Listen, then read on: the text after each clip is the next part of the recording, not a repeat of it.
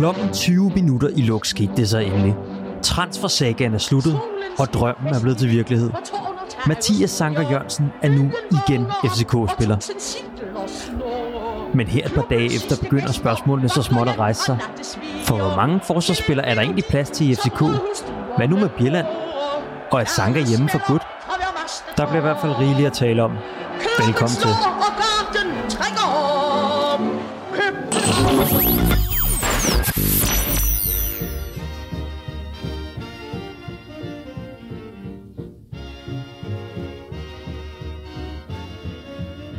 Hej og velkommen til Absalons Radio. Vi er i virkelig godt selskab, og humøret er også ret højt. Mm.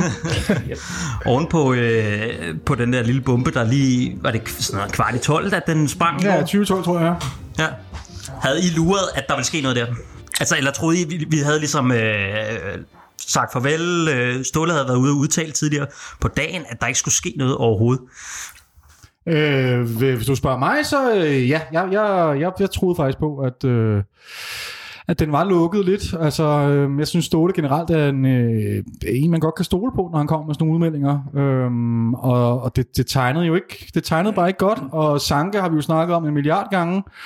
Ja, så efter han begyndte at starte ind her for Fenerbahce, de spore, så lukkede jeg den fuldstændig. Så ja, men man havde selvfølgelig et håb, og det havde man. Det var også en grund til, at jeg ikke var gået i seng. Så der var et håb, men tiltroen var ikke så stor. Jeg tror mere på, at det var noget, der skulle ud, måske. Mm-hmm, mm-hmm. Vi har fået Ivan, som vi også havde med i tidligere afsnit med. Mm. Ivan, hvis du lige kort skal fortælle, hvem er du? Ja, jeg tager den helt korte version. Jeg hedder Ivan, og jeg har fulgt klubben, siden jeg var en lille knægt, da den blev dannet i 92. Og så har jeg bare været med hele vejen på nede og C, og så på C2 og på sektionen. Og ja, i dag var jeg blevet lidt ældre og for børn, der er på øvre C. Til daglig er jeg økonom, og har også arbejdet lidt med de her modeller, for økonomiske modeller i sportsklubber og så videre. Så det kan vi jo tage lidt senere. Så det er den helt korte version. Og så har vi fået Kasper med. Og Kasper, hvem er du? Jamen, jeg hedder Kasper, og jeg har også fulgt FCK siden 1992 på de forskellige tribuner, og går endda endnu længere tilbage. Min far blev dansk mester i 1969 med B1903, og jeg har så spillet 30 år i B1903, for jeg var meget, meget lille. Aha. Bare så jeg ikke kom til at lyde alt for gammel. Og har også haft sæsonkort, ligesom Ivan, around efter alder. Tak fordi I gider komme, det er fedt. Så bliver det endnu en gang, vi har fundet ud af, at det fungerer sgu lidt bedre, når det ikke bare er mig og Victor, der sidder og snakker her. Så tusind tak for det. Hvad er programmet i dag? Altså, jeg tænker, vi bliver nødt til at vende Zanka allerførst, ikke? Jo, men det er jo fint. Lad os bare kaste os ud det. Du har været lidt inde på det. Kasper, hvad tænkte du?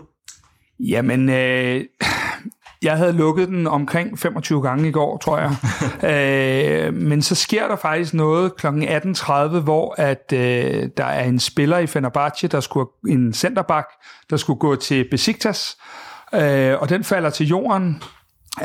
Og det vil sige, at der var i hvert fald en centerback i overskud, og man begyndte at kunne tælle de udlændinge, hvor de havde en for meget i forhold til, hvad der måtte registreres osv. Og alt det samtidig med, bare havde brug for den her gode nyhed, gjorde, at jeg kunne sgu ikke skrue helt ned for det. Nej. Nej. Hvad med dig, Ivan? Jamen, jeg var nok også sådan rimelig kynisk rationel omkring det. Jeg tænkte sådan lidt, jeg vidste, der var en mulighed, hvis de ville af med ham, men jeg ved også godt, at det er man sådan meget... Man har de her forskellige løntrin og lønmodeller, og dem kommer man ikke til at gå ud fra. Så jeg var sådan set rimelig sikker på, at man havde givet ham et tilbud, og så lå det lidt og var afhængig af, om der kom en russisk klub eller en fransk klub eller et eller andet, og ville tage ham i stedet for. Og så jeg var sådan lidt på den der... min mavefornemmelse var sådan lidt delt. Man håbede på, at måske ville der komme noget, men man vidste godt, at det skulle være inden for de rammer. Og der har man jo set i tidligere vinduer. Nogle gange er der kommet noget til sidst. Niklas Bender. Og nogle gange er der ikke kommet noget. Så det er spændende. Og selve købet, synes jeg... Altså, jeg synes jo, det er super fantastisk, vi har fået Zanka, han har lige præcis den mentalitet, vi har brug for, og så videre. Man kan selvfølgelig diskutere, har vi lidt mange midterforsvarer, og skulle vi måske have haft noget kreativt i stedet for, og sådan noget. Men som vi også talte om sidste gang, nogle gange må man også bare sige, kan vi få nogle spillere, som er fra en hylde, spillemæssigt lige over, hvad vi normalt kan, så skal vi altså hakke til, uanset om det så er målmandspositionen. Og det er en af de klare strategier i København, og derfor så er det jo dejligt. Men havde du hellere set, at vi hentede, hvis du kun kunne vælge én position at hente en spiller til, så havde det ikke været en centerforsvar, det jeg hellere taget en spiller som Sisto. Men det er måske også ned for et fodboldfagligt standpunkt. Jeg synes, at en af de der ting, vi har i FC København, det er, at vi spiller nogle gange en fodbold, som var moderne for nogle år tilbage, Og det, der er sådan, at den største mangel var ved den fodbold, det er måske lidt manglende kreativitet. Ikke? Mm-hmm. Og der synes jeg, sådan spiller som... Altså en Sisto-type, det behøver sikkert at være Sisto. Mm. Det kunne også have været en, der var på besøg i Parken i søndag, som vi alle sammen så. Det havde faktisk gjort mig sådan mere glad på det spillemæssige, men så tror jeg så, at det kan måske opvejes lidt af, at Zanka kan give noget til truppen. Men jeg tror, jeg er ret sikker på, at i vintervinduet, der får vi noget på den kreative front. Det tror jeg godt, Ståle kan se. Hvad tænker du om det, Kasper?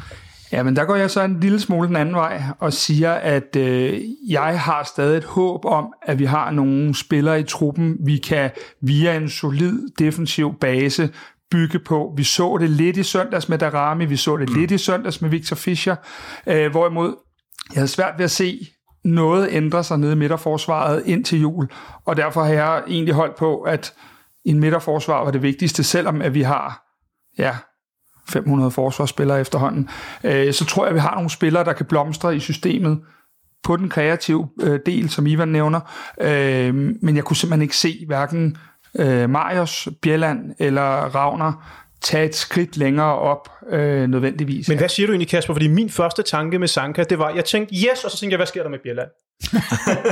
Nå, fordi et eller andet sted, Bjelland har en kæmpe, og det ved man også fra truppen, Bjelland har en kæmpe status i truppen. Hans løn er ikke lige så høj, som det bliver tit påstået, han får 100.000 euro om måneden. Det gør han ikke, for det er inklusive noget sign on og andet. Præcis. Men han ligger stadig i toppen af lønhierarkiet. Hvad kan der ske et eller andet der? Fordi altså, alle de fans, jeg sådan lige har skrevet kort med, de siger, fint, vi spiller med Zanka og Nelson. Og hvad så? Så er Bjelland Superligaens dyreste reservespiller, eller hvad tænker du? Jeg tænker i hvert fald, jeg skal ikke gøre Bjelland hverken værre eller bedre, end han er. Det jeg tænker er, at Bjelland er en spiller, der kommer til at repræsentere et problem, fordi vi ikke er kommet i Euro. Mm-hmm. Var vi kommet i Euro, så havde der været kampe nok til alle. Det er vi ikke. Der er, 7-9 Superliga-kampe og et par pokalrunder inden jul. Mm. Bjelland kommer ud på 10'eren, har haft næstkommanderende i anførergruppen, og så videre, så videre. Det kommer til at repræsentere et problem, når han står derude og skal spille med reserverne og spille på reserveholdet og de ting. Det er ikke en god ting for truppen. Og man kan også sige, hvis du lige tænker igennem de her midterforsvar, vi har, så tænker man altid lige, er der nogen, der kan spille defensiv midt? Det er der nogle gange, når midterforsvar, der går op og gør. Mm-hmm. Men det er der jo ikke sådan rigtigt på sådan døsen, så man tænker, nu går Marius op og tager den defensive midt en gang imellem. Altså, Victor Nielsen har jo spillet lidt tidligere i sin karriere. Han er den eneste. Han kan lidt, men jeg tror bare, Victor Nielsen, igen også hvis du tænker økonomisk, han er et så stort salgsobjekt, så hans værdi, den skal bare brages i top, hvis vi skal have de her x antal millioner om året i transferindtægter, så han skal nærmest i den forstand spille. Ikke? Mm. Så vi står altså med, vi vil jo ikke have købt Marius. Det ville vi jo ikke, hvis vi havde vidst det her med Zanka, vel? Så vi står i sådan en lidt absurd situation, og jeg tænkte jo også bare sådan, når man er Ståle kynisk nok til bare at sige, ved du hvad, så smider vi Marius afsted til Portugal eller Kroatien eller et vindue, der er åbent. Det er jo set for i fodboldens verden. Jeg kan huske, Robert også havde en spiller for noget tid, hvor de købte ham, og så solgte de ham igen. Jeg tror ikke engang, noget han har spillet en kamp, eller noget han ikke har spillet. Ja, til Midtjylland for 2 år siden også. De har gjort det samme, ja. Midtjylland, de har så gjort hvad som helst, kan man sige. Men man kan jo smide bomben den anden vej og sige, kunne vi finde på at købe Bjelland ud af hans kontrakt på et tidspunkt? Den har jeg tænkt meget over, den der. Og jeg synes efterhånden, at det giver mening. Altså især hvis vi er i den her situation, som vi er i nu efterhånden, at han kommer kun til at repræsentere et problem, højst sandsynligt. Måske får vi at se, at han får nok spilletid. Altså der kan jo også lige pludselig gå en spiller i stykker, hvis Zanka eller Nielsen går i stykker, så er der jo behov for ham. Men ja, kunne man ikke godt forestille sig, nu du er økonom, Ivan, vil det ikke give mening og simpelthen mere eller mindre... føjer ham væk, og måske endda være villig til at betale en del af hans løn. Jo, og det problem er jo det der, som vi også talte om sidste gang, med den måde, man afskriver spillere på i dag, kontra hvad man gjorde tidligere. Der er jo sket nogle ændringer i de der modeller i klubberne, hvor man er ekstremt fokuseret på spillere under 25, ikke? Og det vil sige, at han repræsenterer stort set en ikke salgbar værdi. Mm-hmm. Og det så må man jo bare lave en kalkyle på lønnen. Ikke? Så jo, han er jo lidt, sådan, lidt som Zanka var i Fenerbahce eller andet sted, der er i Bjelland for os. Ikke? Så, men jeg vil stadigvæk sige, at the end of the day, så kommer det lidt an på hans plads i truppen. Og der er det spørgsmål, altså, går man ud, der må man sådan tage et ledelsesmæssigt perspektiv, og ikke bare et fodboldmæssigt perspektiv, og sige, er han en person, hvor man siger, at han er super ydmyg, han kan være med som en leder i truppen, han kan gøre noget uden for banen, det må være noget, Ståle kan vurdere.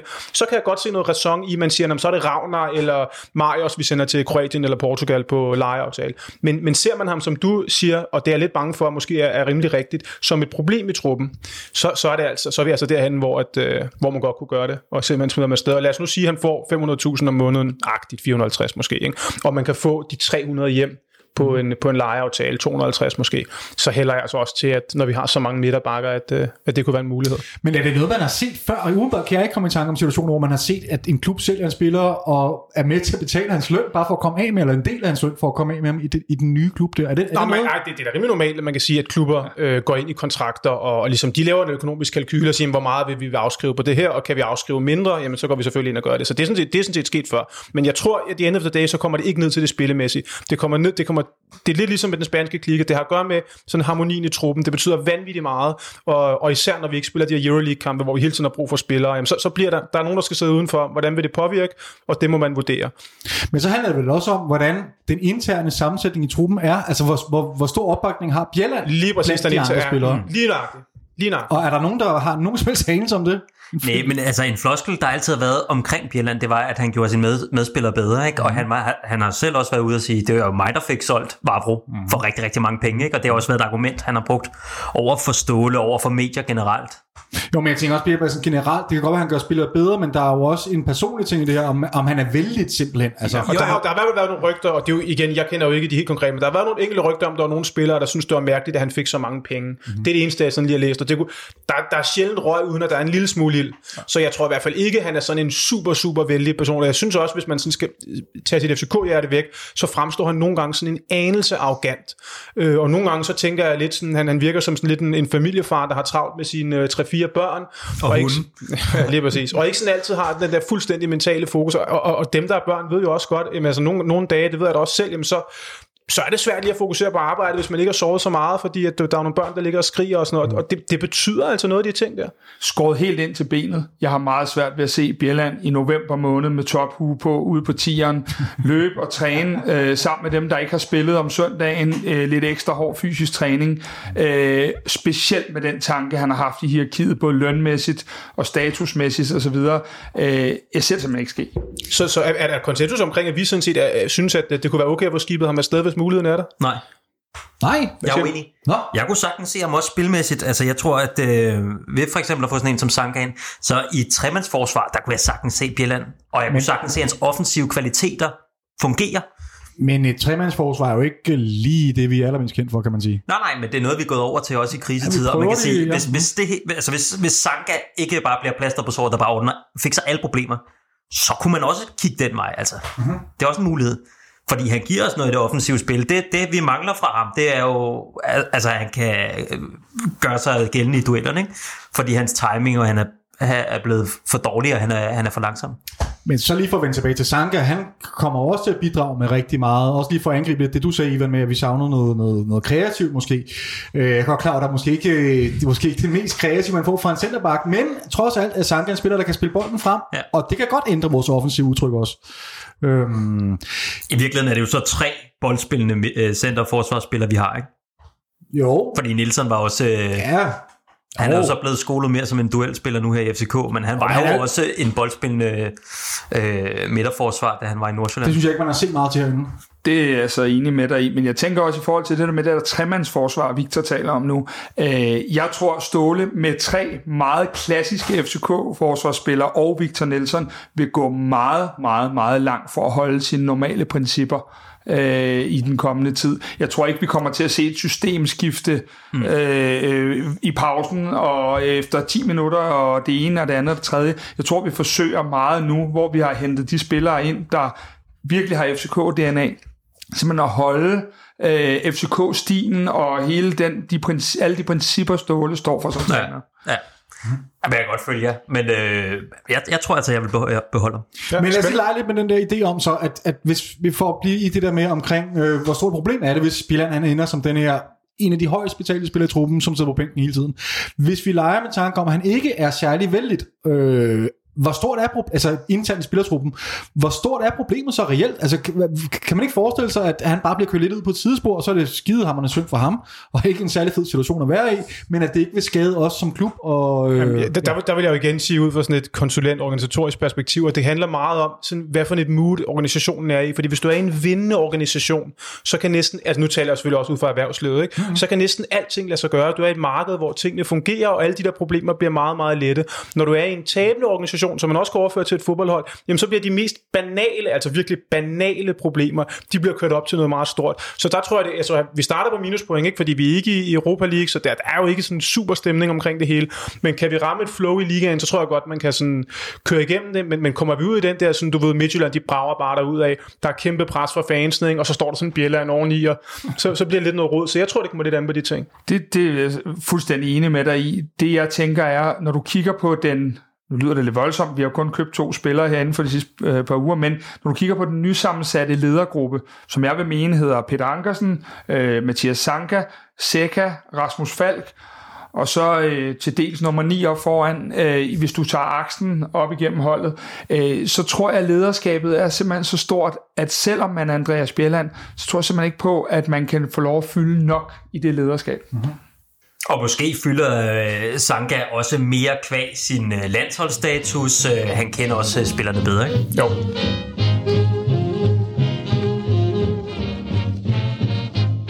Hvad med hensyn til, det er jo lidt en leje-aftale det her. Jeg var lige ved at indgå i væddemål tidligere i dag, så desværre sprang han frem min kammerat lige sidste øjeblik omkring, om vi køber Zanka til sommer eller ej. Jeg er næsten 100% overbevist om, at han havner i København. Om det er jeg ikke. Fordi jeg sad faktisk og tænkte på det i bilen på vej herover. Der sad jeg sådan lige og sådan reflekterede lidt og tænkte, nå, hvad med Zanka? Og jeg sad sådan og tænkte, nå, men hvad hvis man var Zanka som person, og i hans alder, og Zanka er sådan rimelig, han er rimelig pengeglad, ikke? Altså det er han jo, ikke? Sådan, det har han også været sådan rimelig ærlig omkring. Han kan huske, han beskrev i et interview, at noget af det, der gjorde ham glad som fodboldspiller, det var, da han var i PSV og kunne kigge på sin bankkonto. Okay. Og han kunne se det, hvor jeg tænkte sådan, okay, det er alligevel meget sådan, ja. Det er alligevel meget kynisk tilgang, ikke? Og der tror jeg bare sådan, og det er også derfor, at nu taler vi også lidt om, hvordan man skal evaluere vinduet fuldstændig, at jeg er ikke sådan helt sikker, fordi går Zanka ud og brager igennem, og så der kommer, du ved, en russisk klub, et eller andet Krasnodar, eller et eller andet, du ved, der har alt for mange penge, jeg ved ikke, hvor de har dem fra, men de har masser af penge, de der russiske klubber der. Selv jeg som økonom kan ikke gennemskue det, men jeg ved ikke, hvor de får dem fra. Jeg vil heller ikke vide det. Danske Bank måske, nej, men de kan jo holde ud, hvor vi skal bruge en midterforsvar, de går ikke helt lige så meget op i videresalg, som man jo er begyndt at gøre i mange andre lande, så tror jeg godt, han kunne ryge, desværre, det tror jeg virkelig, og jeg tror bare sådan, du ved, hvis du er i den, forestil nu, du selv var i den alder, og så kunne du godt se, når nu skulle du ud og lave din sidste kontrakt, der stod lige en russisk klub klar, du ved, de giver dig 2 millioner euro om året, den størrelsesorden, ikke? Og så du tænkte, så er det bare at sige, hvor den snupper jeg. Altså, så, men så gør han det måske lidt dårligere, og så er det klart, så er der ikke så meget hype om ham, vel? Og så er det klart, står han mellem FC København, og så kunne tage til et eller andet, du ved, Anderlecht eller et eller andet. Men så bliver han selvfølgelig i København, ikke? Ja, klar. Ja. Så jeg er lidt nervøs for den. Ja, men så går jeg imod dig, Ivan, fordi det er det sjoveste, når det er, når vi debatterer her. Nu fremstiller jeg mig gerne som nørden også her, og jeg har fulgt Zanka og hans virkelig søde kæreste her igennem de sidste par måneder, fordi vi jo alle sammen mere eller mindre har ligget på lur for at håbe på den her transfer. Nej, jeg har ikke ligget på lur, men det er kun mig, der gør sig. Nå, det er rigtigt, men det er rigtigt, der har jeg lidt at lære endnu. Den må jeg have senere.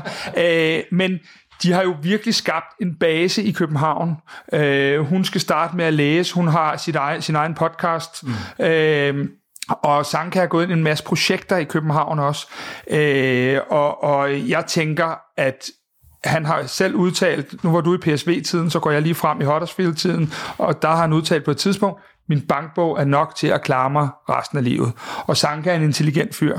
Han skal nok finde noget efter fodbolden også. Og ydermere, han bliver 31, når hans kontrakt udløber. Jeg tror, at København er mere end villig til at smide en 3-årig efter ham der, og det kunne jeg godt være i tvivl om, på trods af de russiske millioner, om Krasnodar var. Mm. Eller... Jamen, det tror jeg ikke, det er. Jeg tror hvis han vil noget, så skal det være sådan, du ved, en kort, måske 2-årig aftale med mange penge, ikke?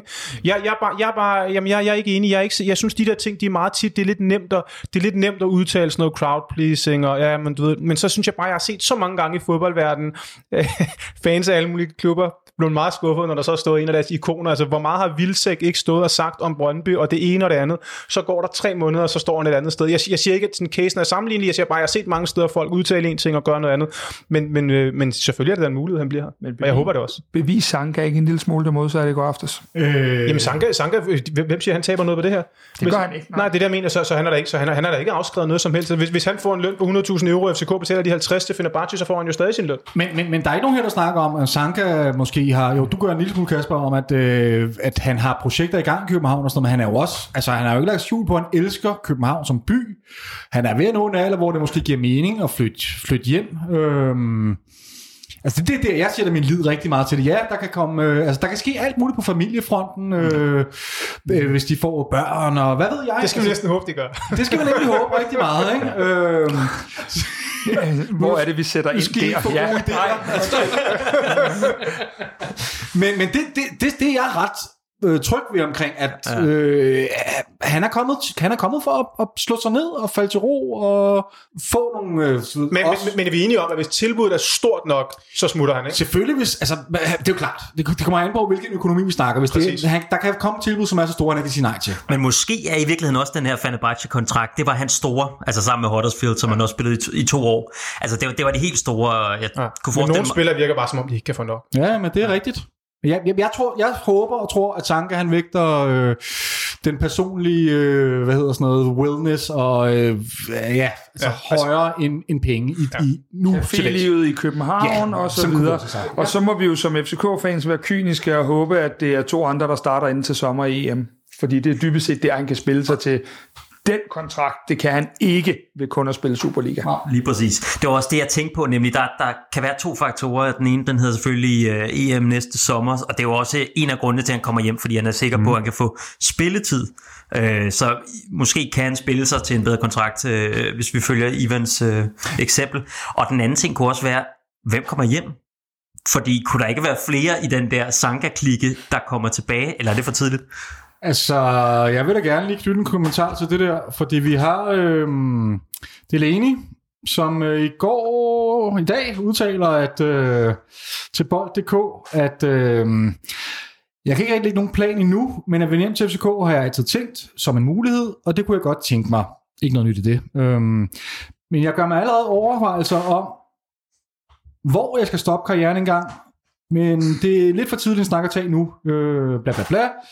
Nogle gange går det jo hurtigt, hvilket vi også så med Peter Ankersen, og andre gange sker det ikke, fordi der kan være nogle kontraktmæssige forhold. For mig lyder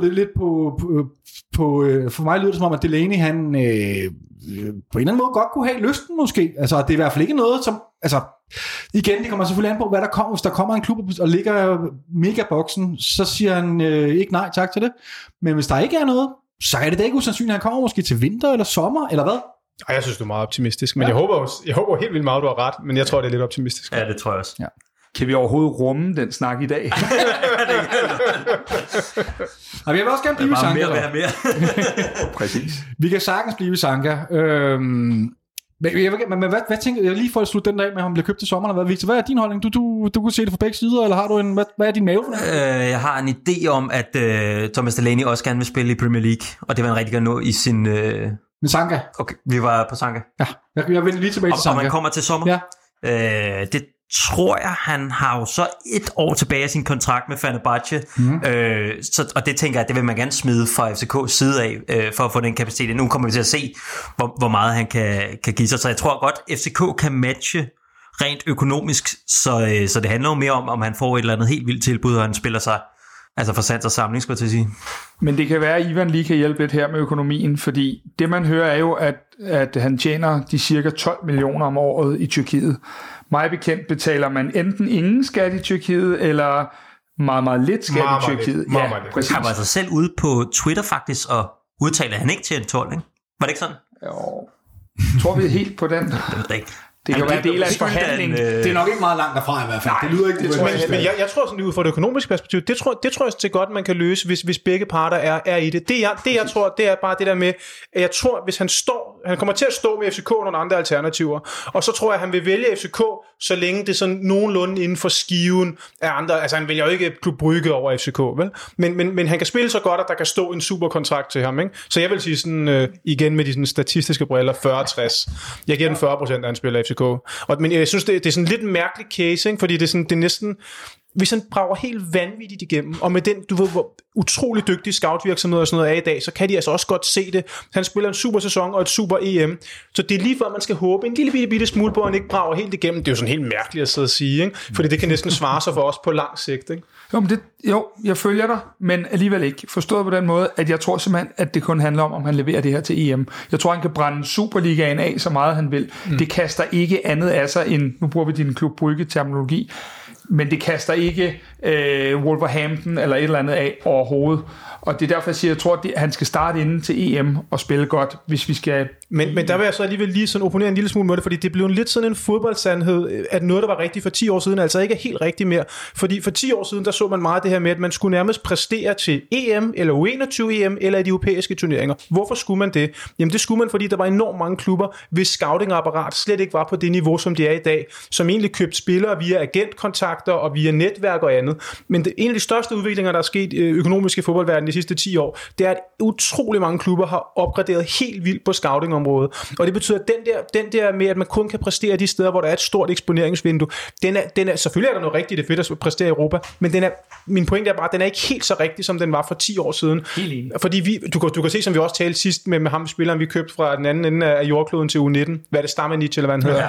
Ja. Ja, altså det er jo også, det vidner også noget omkring den her måde, man, det havde vi jo ikke gjort i 90'erne. Nej, men der er en forskel, og forskellen her er for mig, at det er i givet fald en 31-årig spiller med begrænset succes i 3 udenlandske klubber, som vi lige pludselig via Superliga-præstationer, tror jeg ikke på, at han får solgt sig selv som 31-årig via sin Superliga. Der skal et EM til for ham. I hvert fald, hvis man skal op på den hylde, hvor det bliver rigtigt. Ja. Så det er et spørgsmål, hvor han sætter grænsen. Ikke? Ja, præcis, men lad os sætte den der. Kasper, nu sagde du begrænset succes. Jeg synes altså, at hans Huddersfields tid bliver undervurderet. Ja, det synes jeg også. Enig. Jeg er helt enig. At man formåede altså at holde sig op i Premier League med et forholdsvis lavt budget, og på trods af, at man ikke havde nogen målscorer overhovedet på det hold der.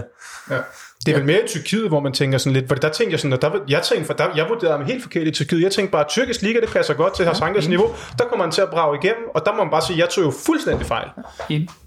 Ja, og så de 3 klubber, jeg hentyder til, det var så selvfølgelig hans første PSV-tid, det var hans Tysklands-tid, som heller ikke så alt for smuk ud, og så hans Fenerbahce-tid. For ingen tvivl om, at især hans første sæson i Huddersfield er faktisk mere end godkendt på et relativt dårligt Premier League-hold. Ingen tvivl om det. Meget dårligt Premier League-hold, vil jeg næsten sige. Altså, de havde ikke nogen folk, der kunne score mål for dem. Det var al kreativitet kom igennem ham ham skaldede fyr. Jeg ser ikke noget Premier League overhovedet, så det skal jeg ikke udtale mig om. Men skal vi prøve at tage Zanka lidt op sådan på vores samlede vindue og sige, om det giver mening? Det synes jeg da. Men hvad tænker du her helt konkret? Jamen jeg tænker bare sådan lidt sådan, når vi ser på vores samlede, fordi man vurderer selvfølgelig Zanka i et samlet vindue, og så siger man, hvad har vi fået? Vi har fået 2 midterforsvarer, utroligt nok, vi har fået Vilsæk og så videre. Altså sådan den samlede pakke, hvad tænker I sådan, ikke fordi man skal give karakter, men er vi sådan ude i, er I helt op at flyve, eller er den godkendt, eller er I skuffet, eller hvordan tænker I? Jeg kan godt starte her. Altså jeg synes, at det kommer rigtig meget an på også, at vi ikke kommer i Europa, tror jeg. Hvis vi havde kommet i Europa, havde vi højst sandsynligt hentet en kant. Havde vi hentet Sisto, for eksempel, så havde det været et af de bedste transfervinduer. Kongevinduer. Ja. Mm-hmm. Men det gjorde vi jo så ikke. Men det er der så en årsag til. Jeg er ret sikker på, at det handler om rigtig meget med Europa der. Status er nu, at vi henter været Vilcek, Peter Ankersen, Zanka og Marius. Ja. Og så selvfølgelig de her U19-spillere, det er sådan lidt noget andet, ikke? Ja, og så en parentes betydning, så tæller det vel også i det her samlede regnskab, at Zanka er hentet ind på en leje, og han ikke er købt. Ja, og at vi ikke kom ind med nogle spillere. Ja. Det synes jeg måske er det mest kritiske i virkeligheden, det du siger det sidste her med. Ja, vi kommer af med et par, ikke? Altså vi kommer af med blandt andet, Santos, Michael Santos. Det er rigtigt, Santos, og, jeg tænker på Varela og Varela. Ja, vi har 6 backs, ikke? Vi har 3 venstre backs, 3 højre backs. Det er jo helt fuldstændig vanvittigt. Men det passer fint til, når vi skifter midt i anden halvleg, jo. Så jeg ved sgu ikke, jeg synes det er svært. Altså jeg vil sige, det hjælper sindssygt meget på min karakter, hvis det er ved ude sådan noget der, at Zanka han kommer, uanset om det så trods alt er på en leje. Jeg ved sgu ikke. Jeg hørte i går, at der er blevet lavet halvt så mange kontrakter, som der er forrige år, eller sidste år, hvilket gør, at det er bare super problematisk, at vi har sidste år brugt ligesom det største transferbudget nogensinde og hentet så mange ting ind. Det gør det også bare rigtig svært at sælge vores skuffelser nu her. Ja. Men helt klart, men det tæller jo stadig lidt med, altså, at vi sidder i situationen og bruger sindssygt mange lønkroner på som sagt 6 backs. Men det hænger jo mere sammen med de ting, vi hentede for et års tid siden. Det er rigtigt, men det handler jo også om, at man ikke kunne få afskibet nu, og så kan det godt være, at Varela var et mulehår fra at blive solgt til Alaves, eller hvor fanden det var, Getafe. Og der er så gået et eller andet galt i sidste øjeblik, men det hele, altså... Men David, det jeg så tænker på, det er, influerer det på din karakter, eller på allesammens karakter, det her med, at FCK har sådan talt meget om, at nu har vi også opgraderet på scoutingfronten, og teknisk direktør, og han skal fortælle det ene og det andet. Når man sådan kigger på de spillere, vi har købt. Vi har købt Vilsæk, altså ham kendte alle jo. Vi har købt Peter Ankersen, han er jo en gammel FCK-spiller. Så har vi Zanka, han er jo også en gammel FCK-spiller. Og så har vi Marius, som jeg ikke ved, om man har scoutet, eller om man har fået gennem en agent. Det ved jeg simpelthen ikke. Men det er jo ikke sådan et, du ved, det er jo ikke et Red Bull Salzburg-transfervindue, hvis vi nu analyserer nogle af de spændende. Det er ikke et Young Boys-transfervindue. Det er ikke et FC Midtjylland-transfervindue, vi har lavet. Jeg synes bare nogle gange, der er sådan en diskrepans imellem de her ting, man melder ud strategisk med alle de her ting, og du har et ton af folk, der sidder og arbejder med video på 10'eren og frem og tilbage. Og så kigger jeg på transfervinduet, så kommer der 3 spillere, som jeg kender lige så godt som alle andre, og så kommer der Marius, ikke? Som jo ikke er købt som en profil, vel? Er der ikke en eller anden sådan diskrepans med det der? Absolut, og jeg har skrevet på mit papir her, noget jeg gerne vil snakke om i dag, det er vores scouting-afdeling, så lad os bare tage den nu.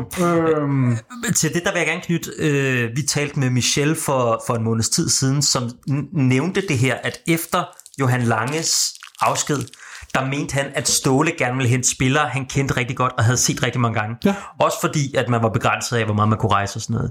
Det kunne godt være en følge simpelthen af corona. Og det er simpelthen amatøragtigt, at vi er på det niveau. Fordi der slutter... Jeg går godt, hvis du tager ned til Klub Brygge, for nu at tænke af de her klubber igen, som har udviklet sig helt vanvittigt, siden vi mødte dem. Det er jo helt voldsomt, hvad de har lavet.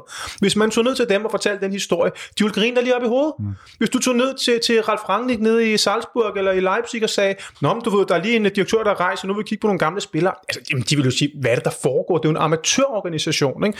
Og i forhold til den omsætning, vi har, der skal vi bare ligge på et andet niveau. Det var Michel også lidt inde på, nu arbejder vi med det at komme op, men vi har godt nok lang vej igen. Og det, der er så ærgerligt ved det, det er igen det her med, når man analyserer det økonomisk, så er der jo nogle af de her parametre, som man kan ændre, og nogle man ikke kan ændre. Vi kan ikke ændre, at vi spiller i den danske liga. Det bliver ualmindeligt svært. Vi er et dansk hold, ikke? Vi kan ikke ændre, hvad for en by vi er i, men der er nogle parametre, hvor man kan ændre, uanset hvor man ligger, så kan man blive knaldhamrende dygtig til at lave en ungdomsafdeling. Man kan blive knaldhamrende dygtig til fysisk træning, hvor vi også har Storskov alt for længe. Man kan blive knaldhamrende dygtig til scouting.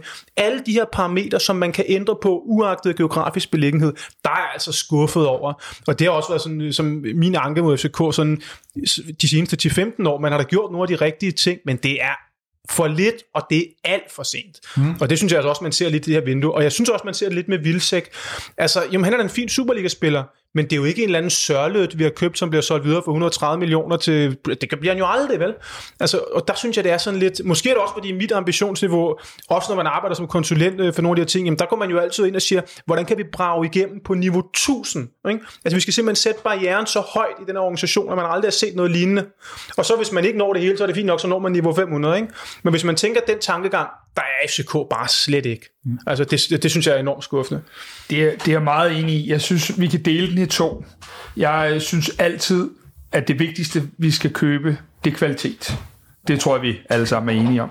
Når en Ankersen og en Zanka-mulighed byder sig, skal vi tage den. Det behøver vi, tror jeg, ikke engang at diskutere. Bjelland kan vel komme ind i den kategori også? Ja, det kan han godt. Det kan nemlig godt, fordi det skal man altid huske på, når folk siger, han løb jo meget. 100%. Altså, jeg jublede ikke som Zanka, men jeg jublede meget, da vi købte Andreas Bjelland, og så videre. Der, hvor at tingene, de ligesom falder ud, det er for mig, at vi hører rigtig tit Ståle sige, at så kom der nogle uventede skader sidste år. Skader er altid uventede. Det kan vi lige så godt sige.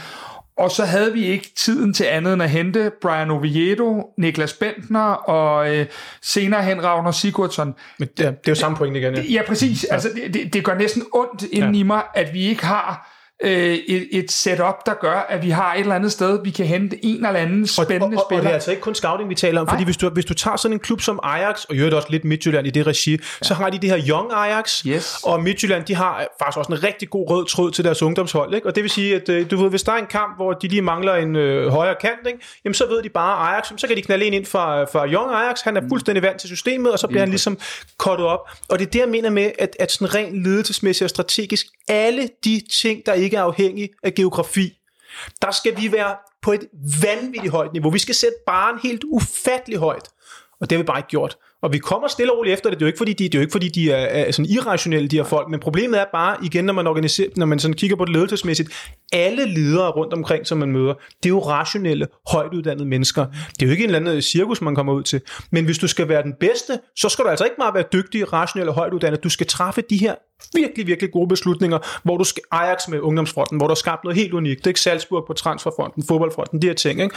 Og så højt har vi ikke sat barren, og det synes jeg kommer til udtryk i transfervinduerne. Jeg er fuldstændig enig i, og selvom at jeg næsten er ved at kaste op over at skulle sidde og sige det her lige nu, så er det bare alt det innovative, det er på mange måder pillet ret meget ud af vores klub lige i øjeblikket. Jamen, det er så fordi når jeg så ser nogen, der kan hente nogle spillere for nogle budgetter. Vi henter jo fandme først spillerne, når de har slået igennem i andre klubber. Mm. Altså, hvornår er det os, der henter det der, som vi alle sammen sad, da vi hentede Santander, da vi hentede Musis, og hvad vi ellers kan komme ind på af meget stærke FCK-personligheder. Nej, men de der signings, det er jo dem, vi alle sammen sidder og kigger på, dem ingen af os kender. Altså, hele det her transfervindue, når man kigger på rygter, når man kigger på alt, men alt, hvad der har været opstået af rygter, det er jo spillere, som vi fire sandsynligvis kender, ikke, måske ikke på niveau med Ståle, men det skulle ved at være derhenne af. Mm. Men det er jo det, der er så sindssygt. Altså, det virker for mig som om, at Ståle han har mistet total tiltroen til scoutafdelingen, og bare nu køber ind for spillere, som han har set selv. Jamen det er jo bare et spørgsmål, hvor mange kompetencer der er i organisationen. Der er slet ikke nok kompetencer. Hvis du skal drive en moderne fodboldklub, lad os sådan rent strategisk, så burde du sige, på alle parametre skulle du være helt vildt god, ikke? Så lad os sige fodboldskoleparametre, sådan Nordsjælland-modellen. Der skulle vi selvfølgelig være second to none. Det er Ajax også, og det, så man kan sagtens gøre det i en stor klub. På alle de her parametre skulle vi være på scouting-afdelingen, hvor Midtjylland, de har ret mange sådan gode fodboldfaglige folk, OVP og Graversen og alle de her folk. På alle de her fronter, der skal vi have folk, som er super knalddygtige. Vi har Ståle, han er rigtig dygtig til nogle ting. Jeg kan faktisk meget godt lide Ståle. Jeg synes, han er rigtig dygtig til nogle ting, og kynisme og mange andre ting. Men så er der også nogle parametre, hvor ligesom det nærmest ikke engang kan lade sig gøre for en. Ståle kan jo ikke lige bygge en fodboldskole, vel? Altså, vi mangler de der fuldstændige, personligheder i ledelsen, og der må man altså sige, det har vi ikke formået, og det skyder altså lidt på Ståle. Han er lidt egenråd, ikke? Det kan man godt sige. Ja, absolut. Men det tager tid vel også at bygge op. Og jeg tænker sådan noget som Staminic, altså den transfer, vi hentede unge New Zealander, det er vel et led i at følge med på de her parametre, ikke? Jamen det er, og det er også det, man kan sige, det er jo lidt det, Frederik Leth er blevet rykket op på. Hvis du ser på Frederik Leth, hvad det er, og det synes jeg nogle gange har været lidt misforstået, når der var ude i medierne, det er jo ikke fordi, han er blevet rykket op, fordi han har været rigtig dygtig til at være teknisk direktør, for det har været Jørgen Lange. Han har haft nogle arbejdsopgaver omkring at bygge nogle ungdomsting op, som han har løst rigtig godt, fra hvad man hører. Vi har jo ikke sådan set, hvad han har lavet. Og der tror jeg, nogle af de her ting er kommet igennem, så der tror jeg, man er sådan ved at komme lidt med på det, ikke? Jeg tror meget, at vi skal skille det her i to, fordi jeg ved, at vi efterhånden har en ungdomsafdeling nu, som er rigtig stærk, med rigtig mange talenter, og vi er blevet gode til at hente nogle islandske, svenske og så videre profiler, og begynder at få dem ind, og der kommer jo også lidt op til førsteholdet, Vind, Darami, Hjelmhoff senest, og Børing helt sikkert, når han bliver student næste sommer.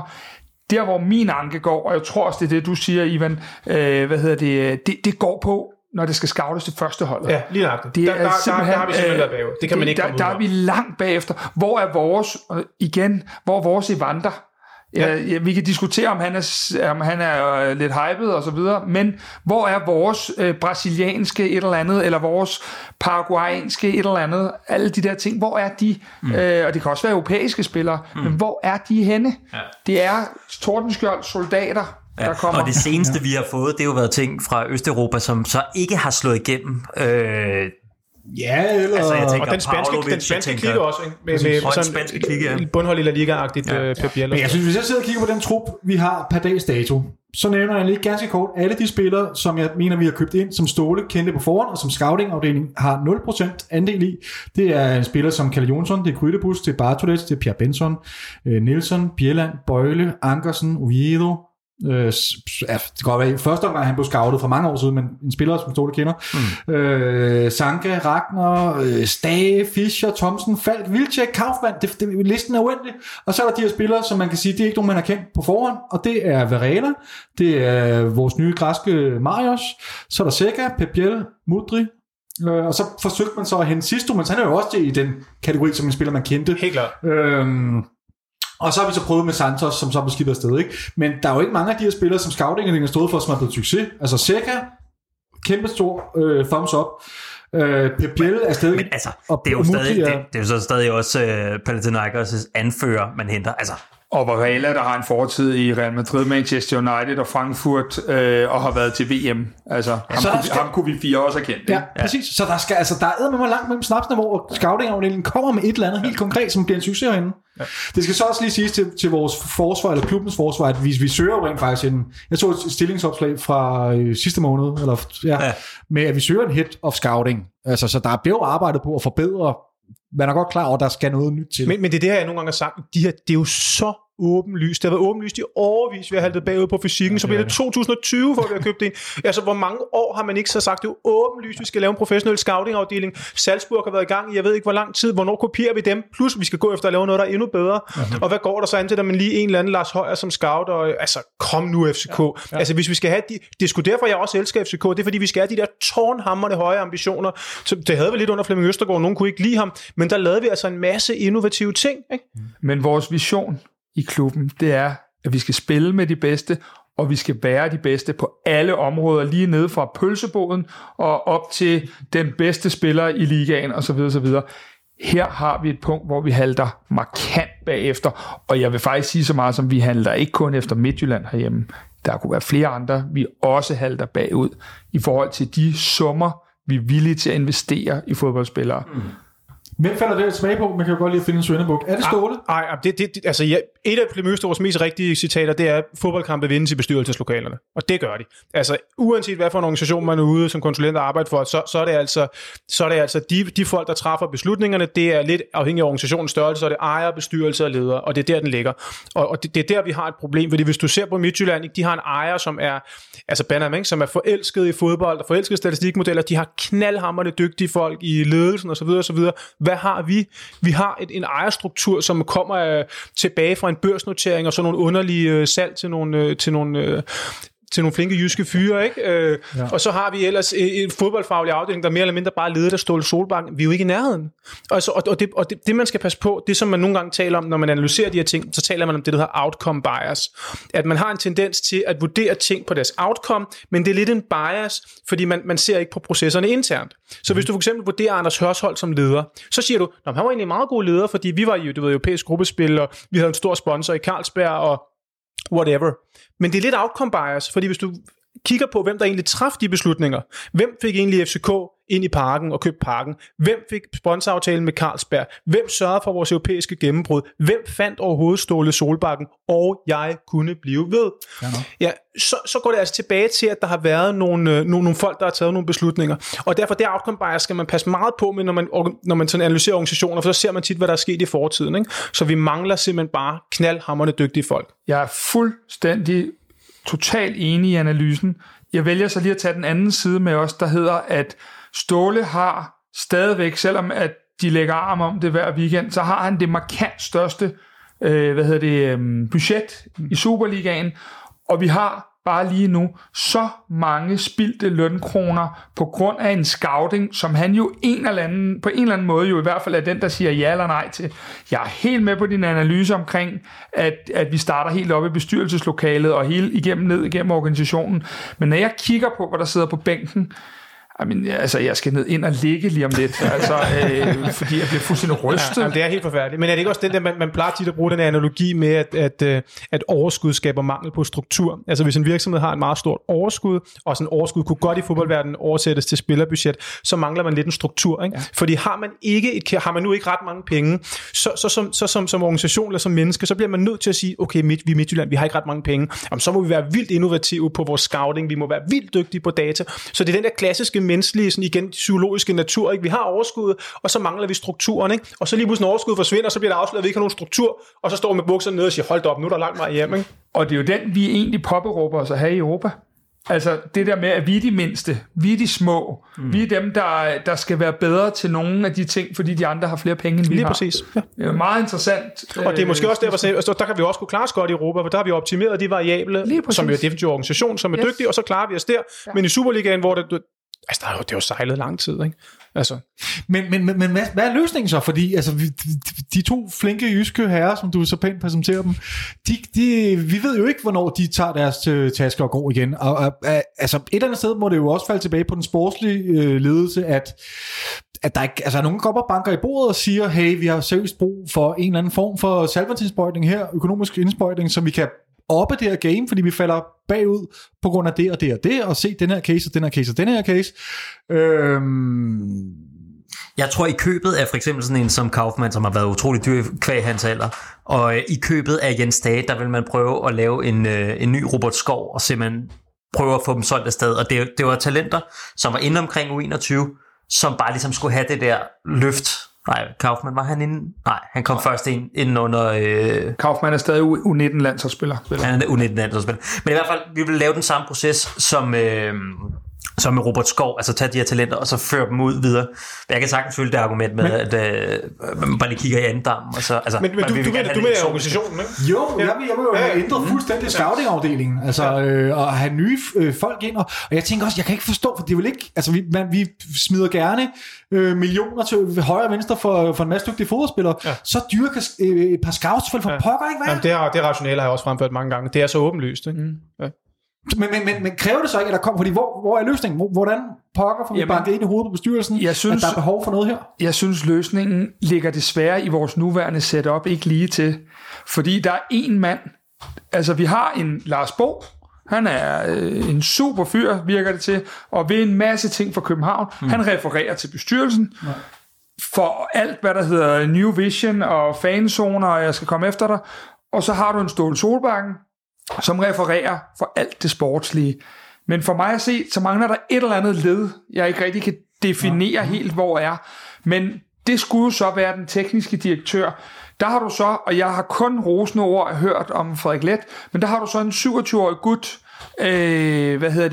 ansat, som muligvis er hamrende dygtig, men han har jo ikke et kæmpe netværk i hele Europa, og han har måske heller ikke den power endnu til at sige til Ståle og gutterne, selvom Ståle gerne vil fremstå med det, ved I hvad gutter, nu går vi denne her vej, nu bygger vi det sådan her op og så videre. Der er alt for meget, der ligger på én mands skulder. Ja, altså jeg vil jo sige stort set sammen. Du er nødt til at kigge på de forskellige folk, der er ved. Altså de to jyder kommer ikke til at ændre noget. De ser FCK som en fodboldforretning, og jeg synes, og de er flinke fyre, men de er jo ikke sådan super innovative. De begynder ikke at starte fodboldakademi i Ghana, vel? Og ikke nødvendigvis, at det er det, vi skal gøre. Men min pointe er bare, at de begynder ikke at sådan rode. De har en kynisk kalkyle, ikke? Så vi er nødt til at se på, hvad er der af interessenter i FCK? Der er selvfølgelig de to moderklubber. Der er Lars Seier, som har væsentligt mere visioner omkring det. Men hvad med ham? Jamen, han er jo helt sikkert en mulighed, ikke? Men så der har jeg nogle gange sådan Lars Seiers engagement i FCK. Altså, han vil ikke engang have en mand i bestyrelsen. Han bor ikke i Danmark. Han har, hvis du ser på Lars Seiers investeringsvirksomhed, den portefølje, han har af investeringer, den er ret... Den er ret bred og diversificeret, så altså, han kommer jo ikke ind, han er jo ikke en Matthew Benham, vel? Han er, altså, Lars Seier er super dygtig, men han er jo ikke en Matthew Benham, kommer jo ind med en vision, ikke? Og det er det, jeg mener lidt med det der outcome bias, at vi ligesom er outcome, det er alle de der kreative tanker, som Flemming Østergaard havde, som vi sådan nærmest har kunne leve på, fordi vi har været lidt heldige med at komme ind i nogle gruppespil, så har vi kunne holde økonomien oppe, og så har vi sådan lidt bare kørt på, men det er også derfor sådan, den er svær, ikke? Fordi det er på som, og der er ikke et eller andet magic fix, det er helt sikkert, det er på alle parametre er vi simpelthen bare nødt til at optimere. Vi er nødt til at håbe, måske kunne Lars Seier presse på, for at vi får nogle nye ejere. Du ved, der har været de her russere inde, og der har været nogle rygter og sådan noget, men at vi får nogle nye ejere, som vil noget, ikke? Og vi er nødt til at have en Ståle, der går ind og ligesom accepterer, at der skal altså være en fodboldmæssig organisation, hvor der er flere kompetencer. Så han savner noget modspil måske, Ståle Solbakken? Men hvad vil du sige, at han sådan, det er kernen, ikke? Fordi er han så god til modspil? Altså kan han overhovedet sådan, er han ikke den der type, som vil være... Altså hvis vi kigger på listen, og jeg har den ikke foran mig, men der har jo været flere, hvor jeg tror, de har givet Ståle et modspil. Det er jo helt tilbage fra Peter Nielsen, Jørgensen og Priske. Præcis, alle de der. Og de sidder altså alle andre steder nu end i FC København. Vi har en Bård Viken, som sikkert er en fantastisk assistenttræner. Vi har en Stefan Madsen, man har hentet for U13-holdet sidste sommer, Dan Næstrup, som måske var et endnu større talent i hvert fald på det trænermæssige, tog til Viborg. Jeg tænker igen, de folk, der er i alle de stillinger, så er det Hjalte Nørgaard, der er med U19, det er Martin Wiengaard osv. Det er nogle pisse søde fyre. Men Kasper, hvis vi skal sådan helt ned til kernen, altså til det kausale, hvis vi skal finde årsagssammenhængen, hvor er vi så? Altså er den er det, altså vil du sige det som det er, at du mener simpelthen Ståle er for egenrådig, og han er for dårlig til at tage modspil ind? Er det der, du er sådan helt på det fundamentale niveau? Altså nu er jeg jo Ståles allerstørste fan, poppe råber jeg om. Så det gør ondt at give dig ret og sige, ja, det er der vi er. Der er simpelthen nødt til, Ståle taler rigtig tit omkring det der med, at det hele kører nu, og han kan undværes, fordi det hele er på skinner. Og jeg kunne ikke være mere uenig, fordi der er ingen stærk mand. Altså prøv lige at høre her, da vi rører ud til Rijeka i torsdags, der stiller Ståle sig op foran og tager tæskene, og jeg har så meget respekt for det. Bestyrelsen vil ikke ud og sige noget. Der er ikke nogen, der står ikke nogen. FCK og Ståle. Ja, men det er jo lidt kedeligt at skulle sidde og være enig, men jeg er fuldstændig enig. Der mangler simpelthen så mange stærke folk, og ledelse handler om at finde nogle folk, der er så stærke, at de er over gennemsnittet. Og det er ledelse af rimelig kloge folk, ikke? Så du skal have nogle folk, der er over det gennemsnit, og dem skal du have mange af, og de skal være i stand til at samarbejde. Og hvad har vi i FCK? Jamen, vi har jo Ståle Solbakken, og vi kender alle sammen godt hans svagheder, ikke? Også på det fodboldfaglige. Men lad mig stille dig et spørgsmål. Jeg bliver faktisk seriøst i tvivl. Jeg er godt klar over, at lige om lidt, så svarer du Bo Rygaard. Men hvem er det egentlig, der skal fyre Ståle? Ja. Hvem er, ikke fordi jeg sidder og siger, at han skal fyres, men hvem er det, der skal sige, nu har du formøblet nogle penge, og vi er ikke i Europa, og vi har 1,29 i snit i Superligaen for 2020. Vi er nødt til simpelthen at gøre det, som vi faktisk gjorde med CV dengang. Vi er simpelthen nødt til at sige, nu laver vi den her konstruktion om. Du må godt selv gå ud i pressen og tage æren, men lige nu, der ansætter vi X dygtige fodboldfaglige stor mand, og du er så fodboldtræner nu, og så skal I få det her til at fungere. Du kan godt gå ud og sige, det er din egen idé, fordi du synes, der er for meget, og så videre, så videre. Men hvem er det, der skal gøre det? Og det er det, vi blev afsløret. Altså, FCK blev afsløret i at være en total mærkelig konstruktion med nogle jyder, der har lavet mærkelige industrivirksomheder, de har solgt. Så vi er taget med bukserne nede, men nu må vi så bare sige, okay, det er her, vi er, hvordan kommer vi videre? Og altså, mit håb vil jo nok være sådan, en som Lars Seier, han må skære lidt igennem og sige, hør nu her, jeg vil rigtig gerne det her med den her fodboldklub, jeg vil bygge noget eller Porto eller andet, og så må han sige til de jyder, vil I være med på den vision, eller skal vi satse på at få solgt de aktier? Og så få nogle folk ind, der er interesseret i at drive en vision, som har noget kompetence, og så få sat en kompetent bestyrelse, og så skal der mere kompetence ind i den fodboldorganisation, og så må man altså også være mand til at sige Ståle imod. Så simpelthen til Ståle imod og sige, nu skal der altså noget mere hvis du vil være med i det her projekt, Ståle, så er det fordi, der kommer en masse kompetence ind, som man har i Midtjylland for eksempel. Og hvis du ikke vil det, så må man sådan, jo ikke, hvem man skal fyre, men så må man ligesom indikere, at det er altså der, vi vil hen. Det er den vej, vi vil gå, for vi skal også bestå om 10 og 20 og 25 år. Lige nok det. Og apropos det, så de spiller man så køber ind i det her vindue, altså Kamil Vilsæk, som er potentiel topscorer, hvis han ikke var blevet solgt sidste sæson. Man køber Zanka ind, som er det her zoneforsvar. Han er måske en af dem, der har fungeret allerbedst overhovedet på FCK i Ståle Solbakkens zoneforsvar. Peter Ankersen, der også var en del af det her 16-17 hold. I virkeligheden køber man bare sådan et quick fix, som man kan holde ud et år til. Og man er så bange for, jeg tænker straks 3 år frem, jeg tænker, vi giver dem nogle lange kontrakter, og siger, nej, nu står vi med nogle kæmpe lønkroner om et par år på det der quick fix. Ikke? Men altså, det bliver man bange for, ikke? Jamen, du kan jo faktisk høre, hvis man følger med på de sociale medier, så kan du allerede høre nu, at der er folk, der kigger, når sådan en som Sækker forlænger sin kontrakt, så siger man, fint, Sækker har fået til, er det 2023, han har fået til? Sådan tror jeg. Ja, men fint, fordi så er vi garderet, for der kommer Delaney hjem.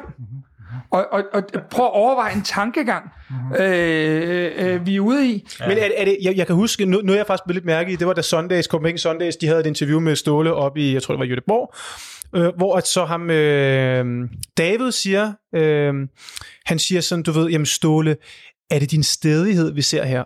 Det siger han, og jeg bliver meget mærke i det, fordi Ståle, han reagerer på det der, han siger sådan, du ved, det vil han ikke have siddende på sig, som om han ikke engang rigtig selv, fordi han er meget, meget stædig, Ståle. Han er ekstremt stædig af personlighed. Det er også godt med nogle ting, men det er altså også dårligt med andre ting. Og det er som om, han ikke sådan nærmest helt selv kan se, hvor stædig han er.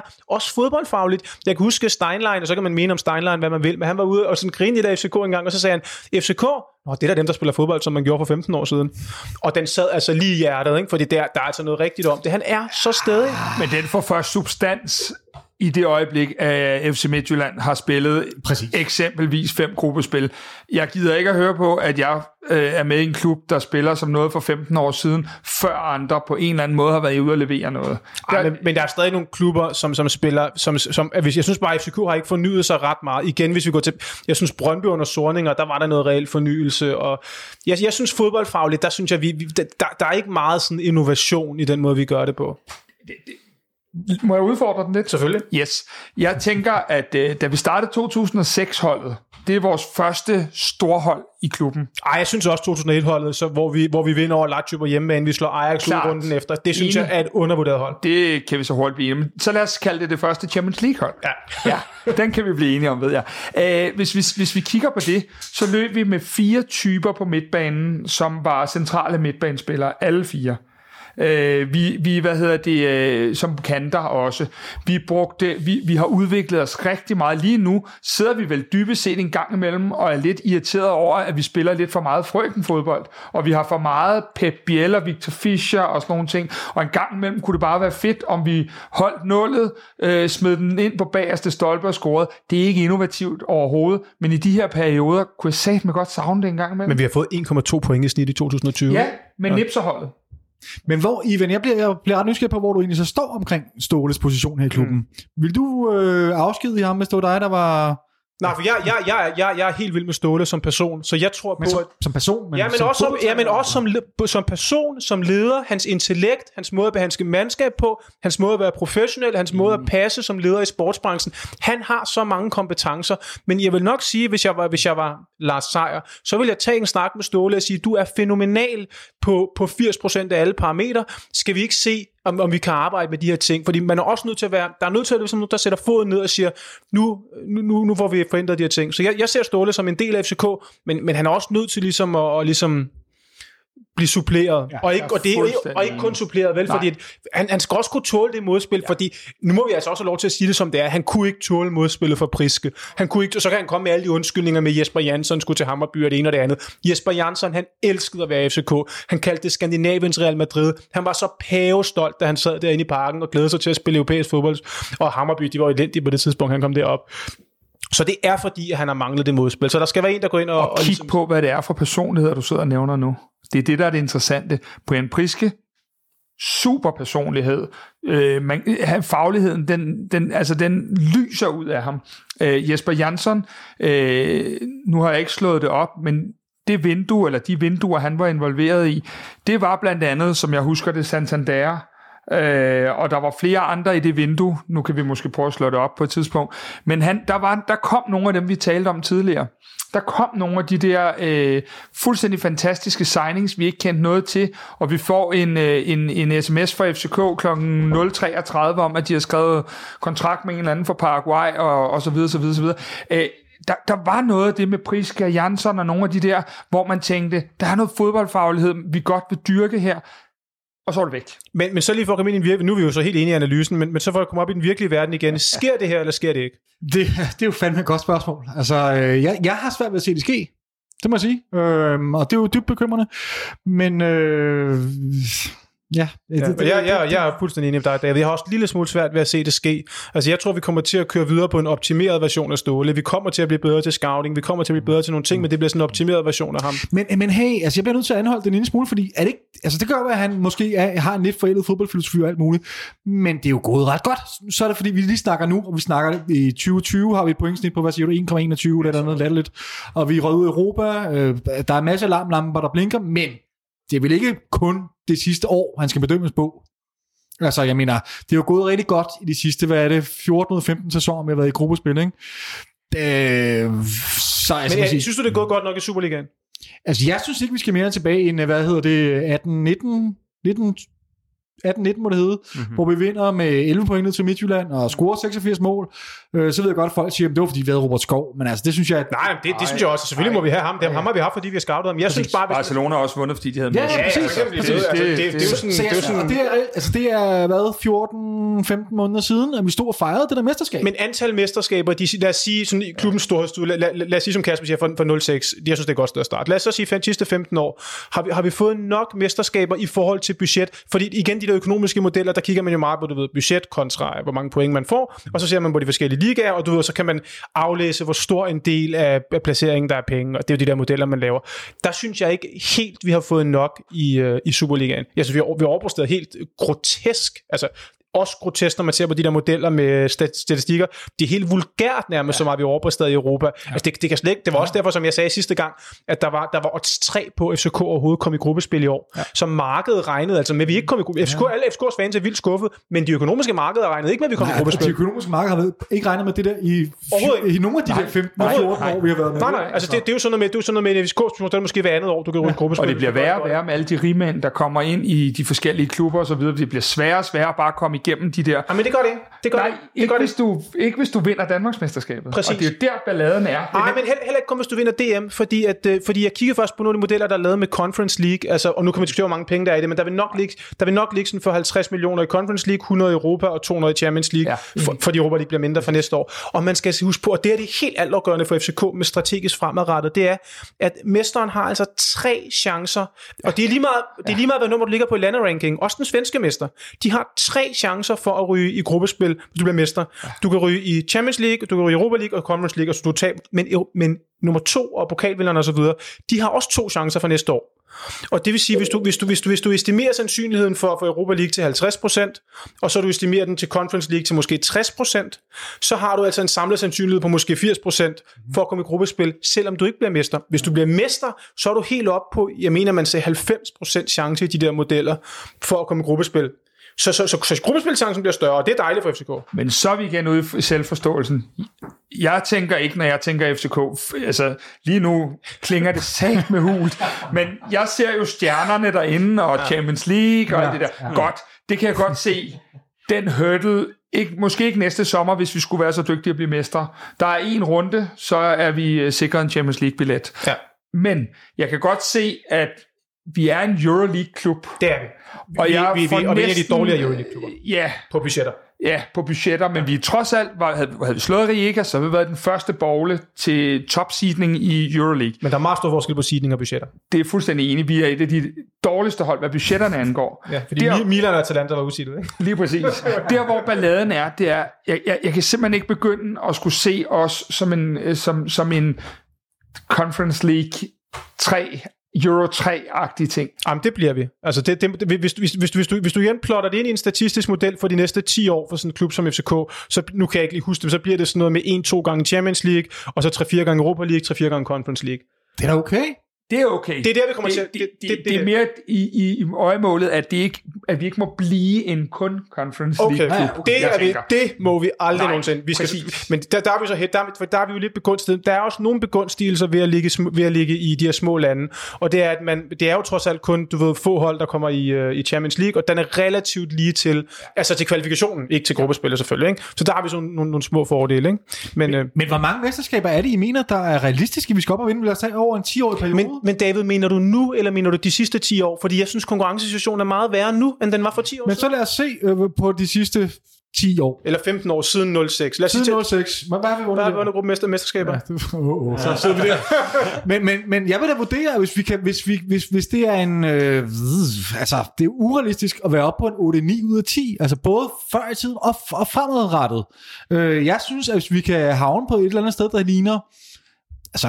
6-7 stykker gerne, du ved, tættere på 7-6, så synes jeg, det er, så kan man ikke forlange meget mere. Ja, det vil jeg også sige fra nu og frem, men jeg vil stadig sige, at perioden de sidste 15 år, synes jeg, vi skulle have taget lidt mere. Det kan jeg slet ikke være uenig i, fordi ret beset kan du sige, fra Brøndby går ned, og til FC Midtjylland går op. Lige nøjagtigt i den periode, ja. Ja. Der har vi AB, der har taget nogle mesterskaber. Vi har det forfærdeligt. Vi har det, vi nærmest ikke kan snakke om, men Nordsjællands mesterskab, som Carsten Wagn forærede dem, og så videre, og så videre. Det er simpelthen bare ikke godt nok, fordi der var ikke en reel trussel økonomisk i de år. Lige præcis. Og imens så udbetaler man penge så til aktionærer. Ja, det gør man også. Ja, det er sådan, det er sådan. Ja. Jamen, det er jo også en af de der, det er meget sjovt også økonomisk, der har været sådan en myte helt tilbage omkring i 01, der havde Brøndbys fans altid sådan en myte med, at jamen, FCK, de vandt kun mesterskaber, fordi de fik penge af DBU. Det var det, de sagde, fordi at, jamen, du ved, vi havde jo parken, og den udlejede vi til DBU, og det gav os en masse penge. Det sjove var, at der var aldrig nogensinde nogen, der lagde mærke til den korrekte pointe, som du nemlig kommer med, at FCK blev faktisk i løbet af årene en overskudsforretning, fordi vi solgte en masse spillere, som faktisk gjorde, at vi kunne betale udbytte til aktionærerne. Ikke? Fordi det er også sådan lidt, vi blev lidt lullet i søvn af, at vi meget en masse gruppespil, fordi hvis du tager sådan en klub, jeg synes jo Young Boys er en af de mest spændende cases i Europa, fordi de var så, for det første var de enormt langt bag ved Basel. De kommer fra Bern, ikke? Det er en relativt lille by i Schweiz, og så de var så frække, så de sagde bare, at vi bygger den her scouting-afdeling, som de byggede helt fabelagtigt, lidt i stil med Nordsjælland. Så solgte de de her spillere meget dyrt, altså sådan 10 millioner euro salg, og så brugte de simpelthen bare pengene på fodboldholdet. Nu ved jeg godt, det klikker lidt hul, fordi de røg ud til Midtjylland, men man skal altså ikke vurdere på en kamp. De har stadig en meget dyre spillertrup end Midtjylland. De brugte faktisk de her sådan deres Andreas Cornelius salg, altså agtigt. Det brugte de faktisk på at investere i spillertruppen, og så sad de og arbejdede med de modeller og optimerede deres chance for at komme i gruppespil. Og nu står en klub fra Bern altså med en dobbelt så dyr spillertrup som en klub fra København. Det er det, der er jo lidt, ikke? Og vi har udbetalt dem, som Victor nemlig fuldstændig rigtigt siger, vi har så udbetalt nogle penge til aktionærerne. Og det er jo så det samme også, der sker i Midtjylland lige nu, ikke? Man har hørt alle de penge, der er blevet vundet, de skal investeres. Ja, Midtjylland minder meget om Young Boys model. Jamen, det sætter ting i perspektiv, det vil jeg fuldstændig ret i. Nu har jeg lige slået lidt op på Wikipedia her. Hvis vi tager sæsonen 05-06 med, det vi tæller fra, ikke? Så har vi vundet 9 ud af 15 mesterskaber. Det er okay.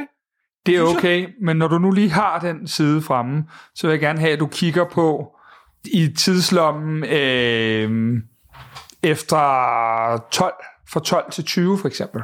Må jeg tage, jeg tager 12-13 sæson med, eller hvad? Ja, det går du bare. Så har vi 1, 2, 3, 4 mesterskaber.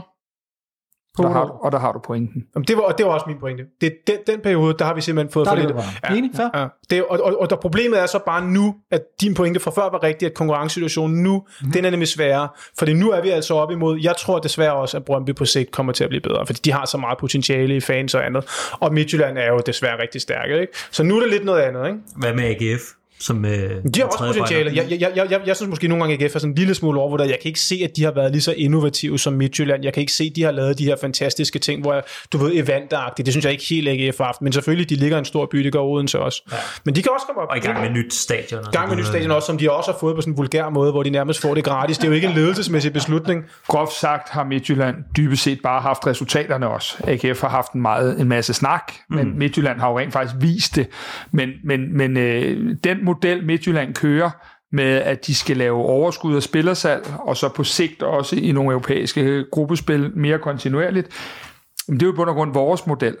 Vi har så stadig nogle svømmevinger i LaLandia, der gerne skulle bakke os endnu mere op, så vi stadigvæk er den førende, som jeg stadig tror, vi vil være de næste 10 år, økonomisk også.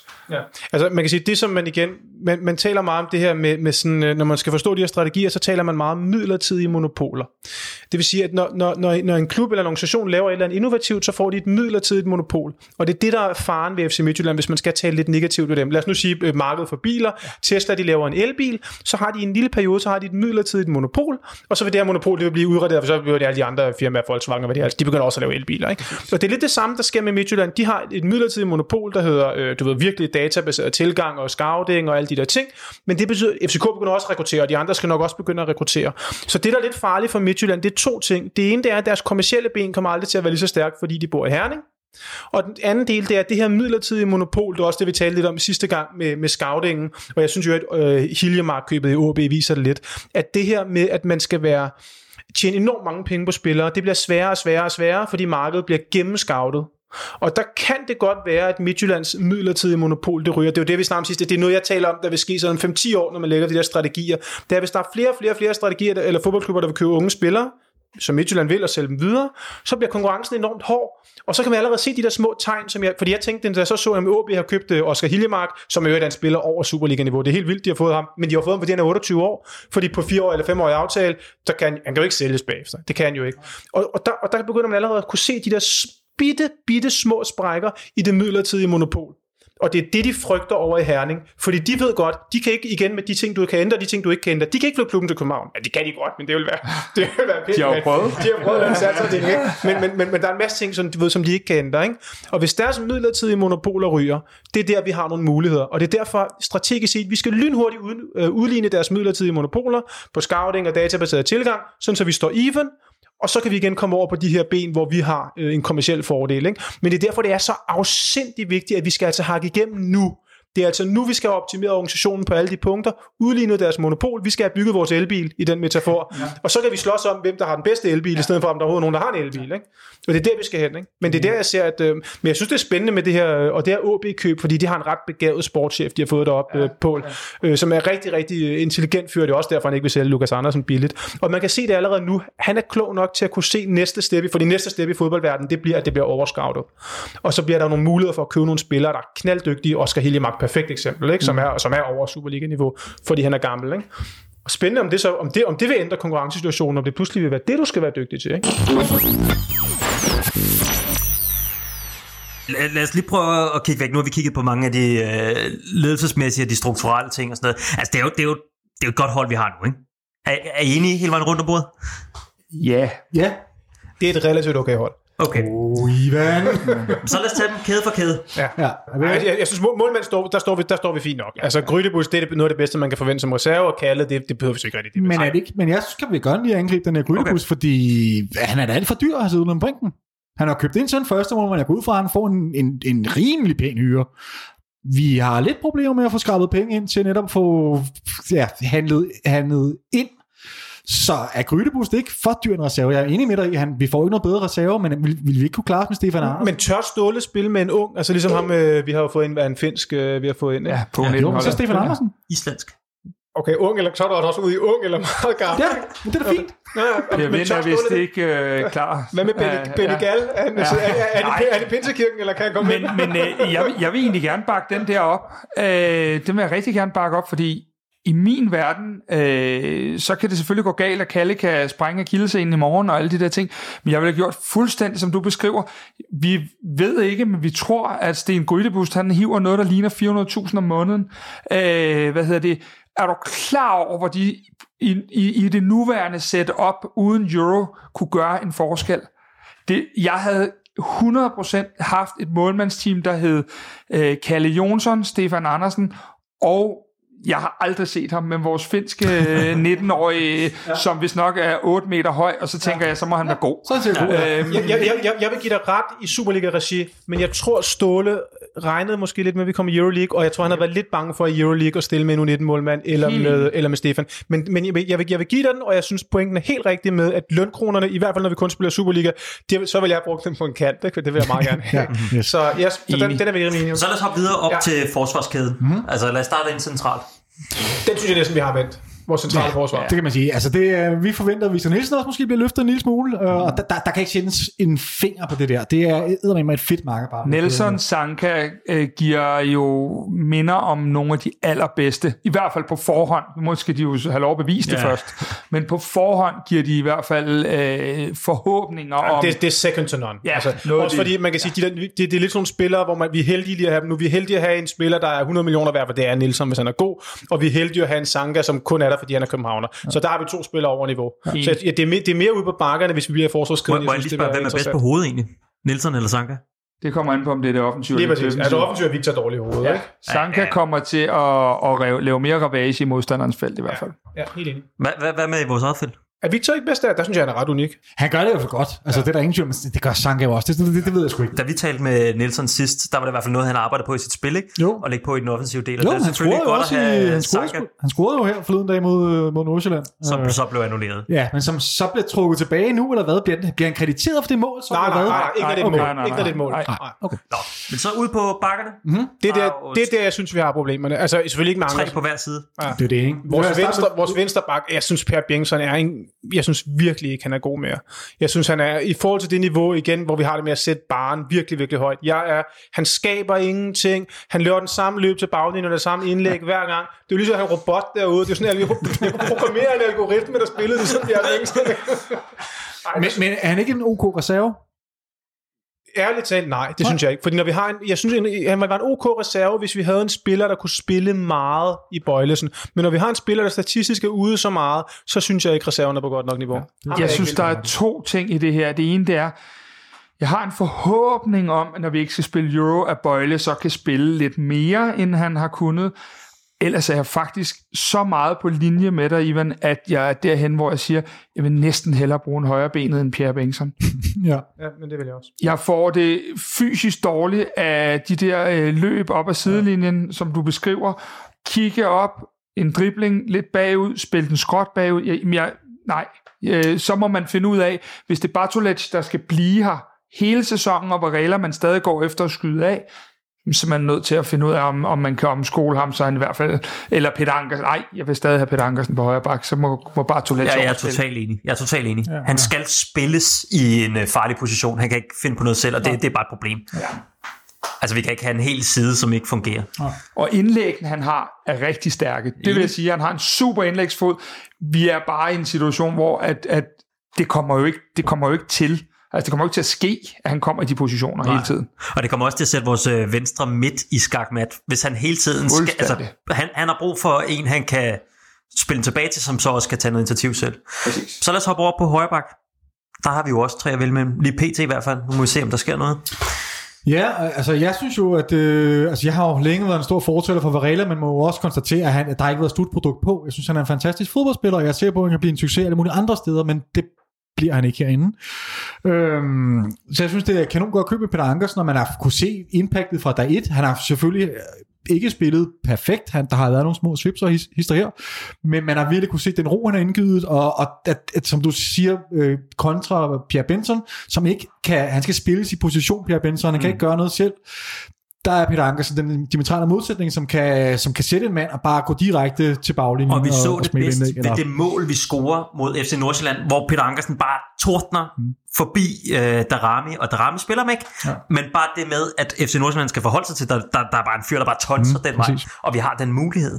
Ja. Jeg vil sige, undskyld Kasper, jeg vil lige give en enkelt pointe med Peter Ankersen, for det eneste, jeg var lidt nervøs for ved ham, det var, når jeg så tænkte tilbage på Peter Ankersen tidligere, så synes jeg, han igen lidt det der med, man husker the peak and the end, ikke? Når ens hjerne virker, man husker, når noget peaker, og man husker det, der var lige slutningen. Og vi kan huske, at Ankersen, han var rimelig god lige slutningen, men han havde altså også en rimelig lang periode, hvor han ikke var særlig god. En lille notits fra min side på Ankersen, det var, jeg tror, det er vigtigt, at Ståle, han hiver ham ind lidt mere i sådan en ledergrupperolle.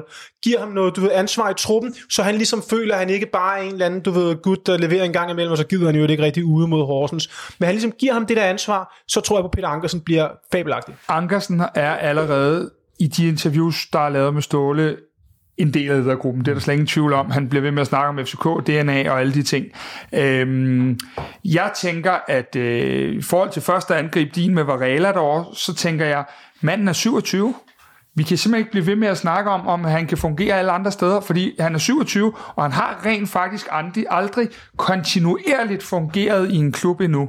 Så måske gør han det heller ikke her, og måske gør han det heller ikke, hvor han forhåbentlig havner i aften eller i næste transfervindue. Peter Ankersen, tror jeg, er blevet voksen. Fordi jeg tror, som Ivan sagde, det var faktisk en, hvor vi stod på lægterne og var en smule irriteret over hans fremtoning. Han ville gerne sælges for klubben. Han gad ikke rigtig være der, og havde en lille smule arrogance i forhold til, hvordan FCK og spille der og sådan noget af den stil. De sidste halvandet år begyndte han, som jeg ser det, nu tager jeg den bløde hat på, nu du har haft økonomihatten på, der blev han formet som menneske, han er blevet gift, han er blevet 30, hans far er død, og så videre, så videre, så videre. Der er en masse ting, der gør, at du allerede det første interview, da han kommer tilbage, kan se, det er en Ankersen, der er moden og klar til den rolle. Han er udviklet som en tale, helt indiskuteret. Og jeg giver fuldstændig ret. Da jeg fik nyheden om, at vi havde hentet Peter Ankersen, der sad jeg ikke med begge arme overhovedet. Jeg var ret skeptisk omkring det, og frygtede, at vi ville få en spiller tilbage, som måske ikke var helt motiveret, som troede, han skulle bare gå hjem og være en stjernespiller i Superligaen, og så ville vi få det niveau, vi så i den første lange periode, han var inde. Som jeg også siger, han var jo rigtig dårlig, for at sige det lige ud, de første halvandet år eller sådan noget inden. Men jeg vil så sige, efter vi har set de første par kampe, min bekymring er blevet gjort til skamme. Jeg synes, han virker som en spiller, som er klar til at gå ind i det her projekt med 100% hjerte, og så får vi den Ankersen, vi kendte fra den sidste periode herinde, og se, og det fandme et kæmpe plus til vores hold. Men skal vi lige tage en lynhurtig runde? Hvem ser vi helst være væk fra FCK i aften? Bare lige et ord. Bartolet eller Varela? Hvem ser I gerne være væk fra FCK? Jeg vil gerne holde på Bartolet. Så jeg vil gerne se Varela ud. Jamen, det må jeg jo også blive nødt til at sige, så jeg bedre kan lide Varela. Bartolet, men der er altså også mere videresalgspotentiale i Bartolet. Han er tæt inde omkring det kroatiske landshold. Altså, der kan godt komme et eller andet kickstart. Han kommer ind på FCK i en dårlig periode. Lad os sige lige pludselig, at det begynder at gå godt. Ankersen begynder at svinge. Vi har Zanka, vi har Nelson osv. Der tror jeg godt, han kan rykke sig. Mit eneste argument for at holde på Bartolets frem for Varela er, at det der trupsammensætning og den spanske klike og sådan noget, den skal forsvinde nu. Den skal ikke gøre mere skade, den allerede har gjort. For jeg synes, spiller for spillere, synes jeg, der er klasseforskel på Varela og Bartolet. Bartolet har ikke sat en fod rigtigt. Han ledte lige sidst forleden dag. Det er stort set det. Ellers har han været en katastrofe inden. Men vi kan jo diskutere det her for nu af til juleaften. Hvis tingene går, som vi regner med, så kan det være fløjtende ligegyldigt, for så med de få kampe, vi har, så spiller Peter Ankersen resten af sæsonen stort set samtlige kampe. Det kan være, der lige kan være en pokalkamp til Bartolet og så videre, så videre. Jeg vil også sige, få den spanske klike opløst, få Varela væk, men ligegyldigt, hvordan vi vender og drejer det, når vi når sommeren 2021, så er vores reservebakke ikke Carlo Bartolet alligevel. Der bliver han ikke længere. Han ryger næste sommer senest. Der har vi Peter Ankersen og X på den position. Mm. Ja, og jeg er på Victors side. Jeg mener også måske en lille smule på videresalgspotentiale, og det er større i Bartolet. Enig. Så godt, så lad os hoppe på, skal vi hoppe på midtbanen? Ja, det synes jeg. Lad os midtbanen. Skal vi starte på venstrekanten, eller hvad der, når vi startede centralt før? Lad os starte centralt igen her, så. Ja. Men det er jo så, der er jo kæmpe spørgsmål. Ja, det er jo der, den er interessant. Ja. Det er jo der, vores hold er mest interessant. Det er centralt midt, ikke? Efter vi så Pep Biel derinde, og nogen kan lide Falk, nogen kan ikke lide Falk. Og den er virkelig... skal vi bare give et bud hver? Ja, det kan vi da godt. Victor, du starter. Hvad starter jeg med? Jamen altså, jeg tror, vi alle sammen godt kan blive enige om, at sikkert det er et kanonkøber. Det er fedt hele vejen igennem. Måske nogle gange kunne man godt savne ham træde lidt mere i skikkelse som leder på holdet. Måske er det kun mig personligt, der... Nej, jeg kan godt give det ret. Jeg synes ikke, han er den mest verbale type i hvert fald. Nej, altså han er mere... Men han går forrest på den måde. Altså hans fremtoning, synes jeg, han er leder. Jamen han er mere en, der forsoner, end han er ligesom en, der går ind og giver en sviner. Altså. Men, det kan godt en pointe, ja. Og så har vi jo så... 3 andre, som jeg ser det nu her, der er potentielt 4 måske, der potentielt kan være hans kompagnon på den anden side. Nemlig Thomsen, som er på vej væk. Ikke? Han er væk. Han er ikke. Glem ham. Thomsen træner først til januar igen. Men der er jo stadig 4. Der er Falk, Stage, Biel og Mudri. Pep Biel, det er jo i mangler bedre, vi har hævet ham derind i sidste... Men det fungerede jo så bare faktisk ret fint. Så hvor står du henne? Hvem vil du have, Victor? Hvem vil jeg have? Ja. Jeg synes stadig, Mudri er fed. Jeg vil stadig også gerne have Mudri. Altså, han skal ikke starte inde, men som supersub, som vi også har talt om tidligere, der er han for fed at sætte ind, fordi han kan skabe noget ravage i en kamp, der måske har sat sig for meget og blevet for låst. Men hvad vil du starte med? Der vil jeg starte med Falk og Sikker. Ivan? Ja, jeg vil også starte med Falk og Sikker. Men man kan så sige, at der er langtidsperspektiv i det, fordi jeg tror, jeg er ret sikker på, at Falk ryger, ikke? Fordi han er sådan, han er også selv, han vil selv pusse på for et skifte, ikke? Mm. Så det er sådan, så er vi lidt tilbage den der, om det er quick fix eller ej. Hvis jeg ser bare på holdet, så vil jeg spille med Sikker og Falk. Og så gennemsnitsalderen så 32, 31 indtil videre. Og hvem vil du så have som nummer 1 reserve? Jamen, jeg vil give rigtigt. Jeg synes, Modraccia har været helt klart bedst, når han kom ind, så jeg er lidt svært ved at have ham i som startspil. Så vil jeg faktisk være fræk at sige Biel. Så brug Biel som for start, og så har Mudri som reserve, men de to kan så ligge og kæmpe over det. Ja. Og Stage er helt glemt.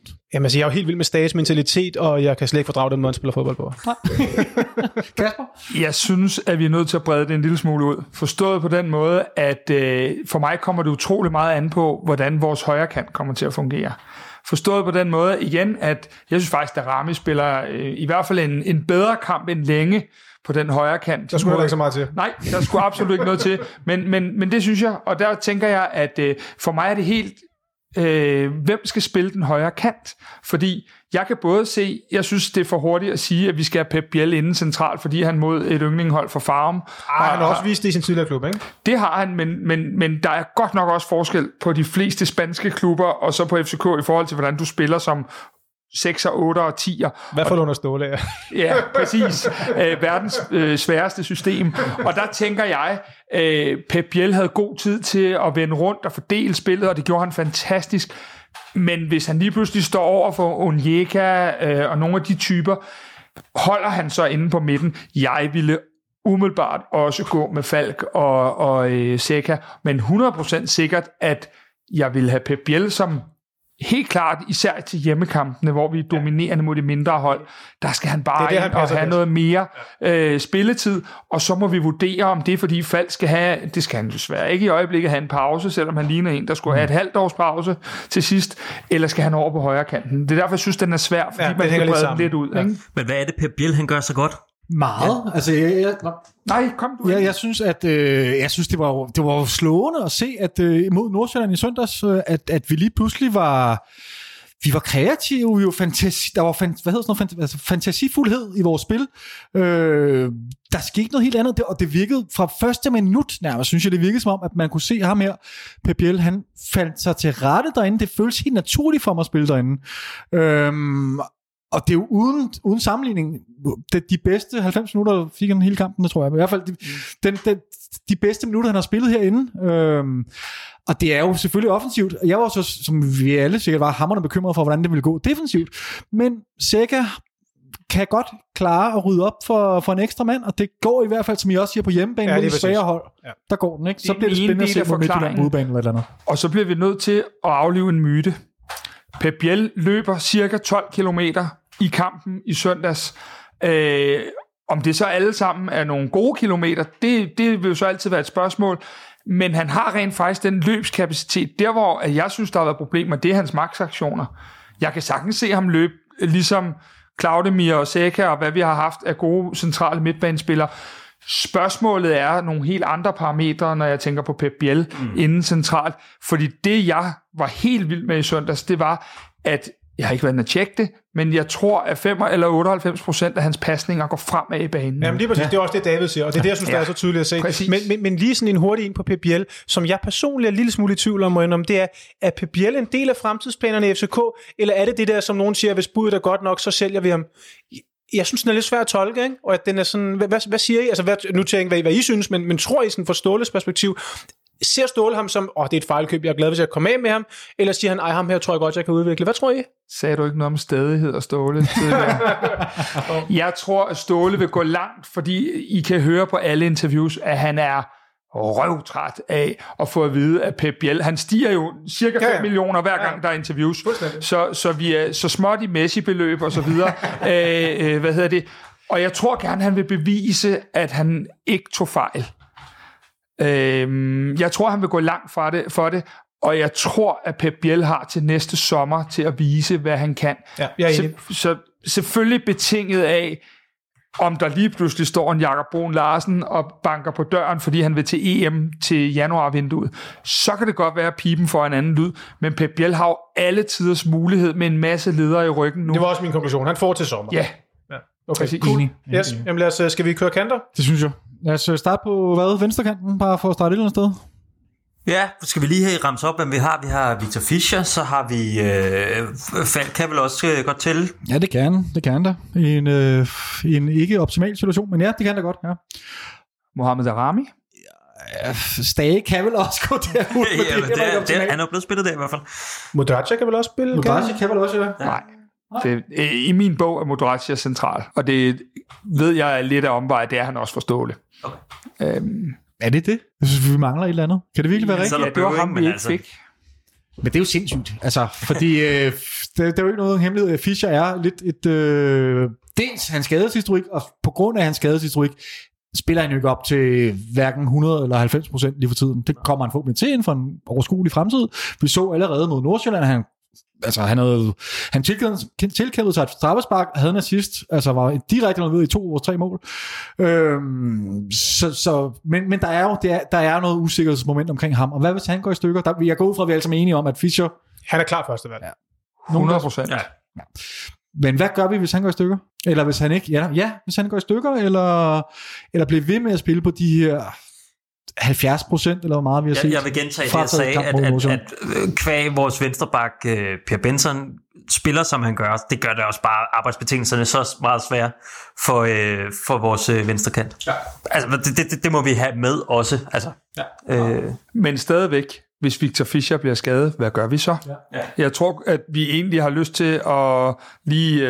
Men så er vi jo tilbage i det, vi startede om, hvor jeg også sagde lige i starten, at derfor jeg ikke var sådan helt tilfreds med det her transfervindue, fordi jeg ville have den kantspiller, fordi du din egen reaktion på, når du ser kanten, den indkapsler jo det hele, og så i øvrigt i Ståles lidt specielt system, hvor man, der er jo der X-faktoren skal komme fra, ikke? Når man spiller med store folk, der skal hætte og alt det der, så skal der må meget gerne være X-faktor på kanten. Men altså, jeg er jo fuldstændig vild med Fischer, jeg synes, han er den bedste spiller i Superligaen. Enig. Når han er god, så det må være der, men det er sådan mere det der med, hvad sker der, hvis han ikke kan spille, og ja, hvem skal så have den anden kant, og det.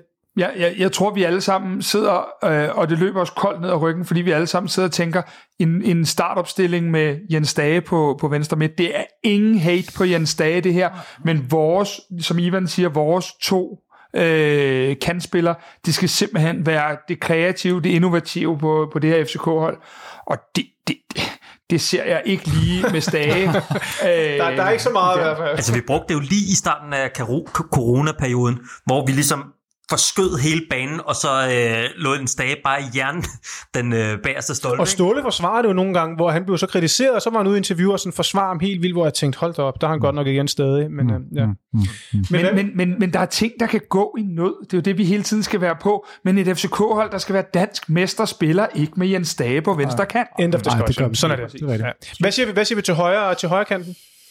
Der tror jeg også, der er mange, der vil være lidt uenige, for jeg synes i hvert fald, Darami er sådan en, når jeg taler fodbold med lidt forskellige folk, han er godt nok en, der deler vandene.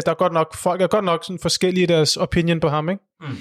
Altså personligt, jeg synes, Darami, han har brug for en pause, og det... Han er ikke klar nok til en startopstilling i FC København på nogen svensk måde. Vi to er enige, David. Jeg synes også, han er et stort talent, men han er for ustabil, og han er ikke klar til en startopstilling. Det er lidt sådan Kaufmann-casen, ikke? Jo. Jeg tror, der er nogle mentale ting, vi lige skal have kørt i stilling med Darami, før han er starter, fordi talentet er der. Jeg hørte en anden podcast, hvor at Erik Larsen, ved I nok alle sammen, hvem er scout og så videre, sagde, at når han så FCK træne, så var Darami et niveau over alle andre i fodboldforståelse og teknik. Det har vi ikke helt set udfoldet endnu, andet end i splitsekunder. Og derfor, så må jeg bare sige, han skal køres langsomt ind på et dygtigt FCK-hold med Peter Ankersen bag i sig. Og jeg har lidt med Darami, jeg vil godt have ham, det er lidt som Mudracci, jeg vil godt have ham som sub, som kan komme ind og tilføre noget magi, men okay, så hvis vi det er sådan relativt enige i den her gruppe, men hvem vil I have som starter på FCK? Men det kommer over an for mit vedkommende handler det meget om, hvad vi gør centralt, fordi hvis det er Falk, der spiller den centralt, fint nok, så er der plads til Pepiel derude, og omvendt i virkeligheden. Ja. Det vil også være mit take. Så det er den starter, jeg vil have. De fire spillere på midtbanen, jeg vil have. Og så må man finde ud af, hvordan fanden det egentlig lige fungerer. Det kan også fungere fra minut til minut, skulle jeg næsten til at sige. Kamp, ja, præcis. Altså, modstanderne og så videre. Cool.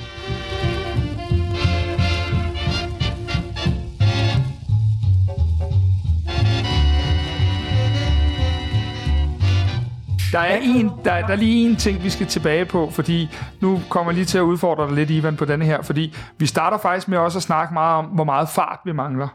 Og så sidder vi her nu og snakker om, at vi skal have Rasmus Falk og Pep Biel ude på højrekanten, og at Darami ikke er klar til det endnu. Og det er vi jo alle sammen relativt enige om, men vi er også enige om, at det her hold mangler fart. Så der ligger også en lille... Ja, men så er vi jo tilbage igen i det, jeg sagde i starten af transfervinduet. Det er derfor, der er om mig så meget, at vi ikke har fået en Sisto-type. Ikke? Eller en og det er altså...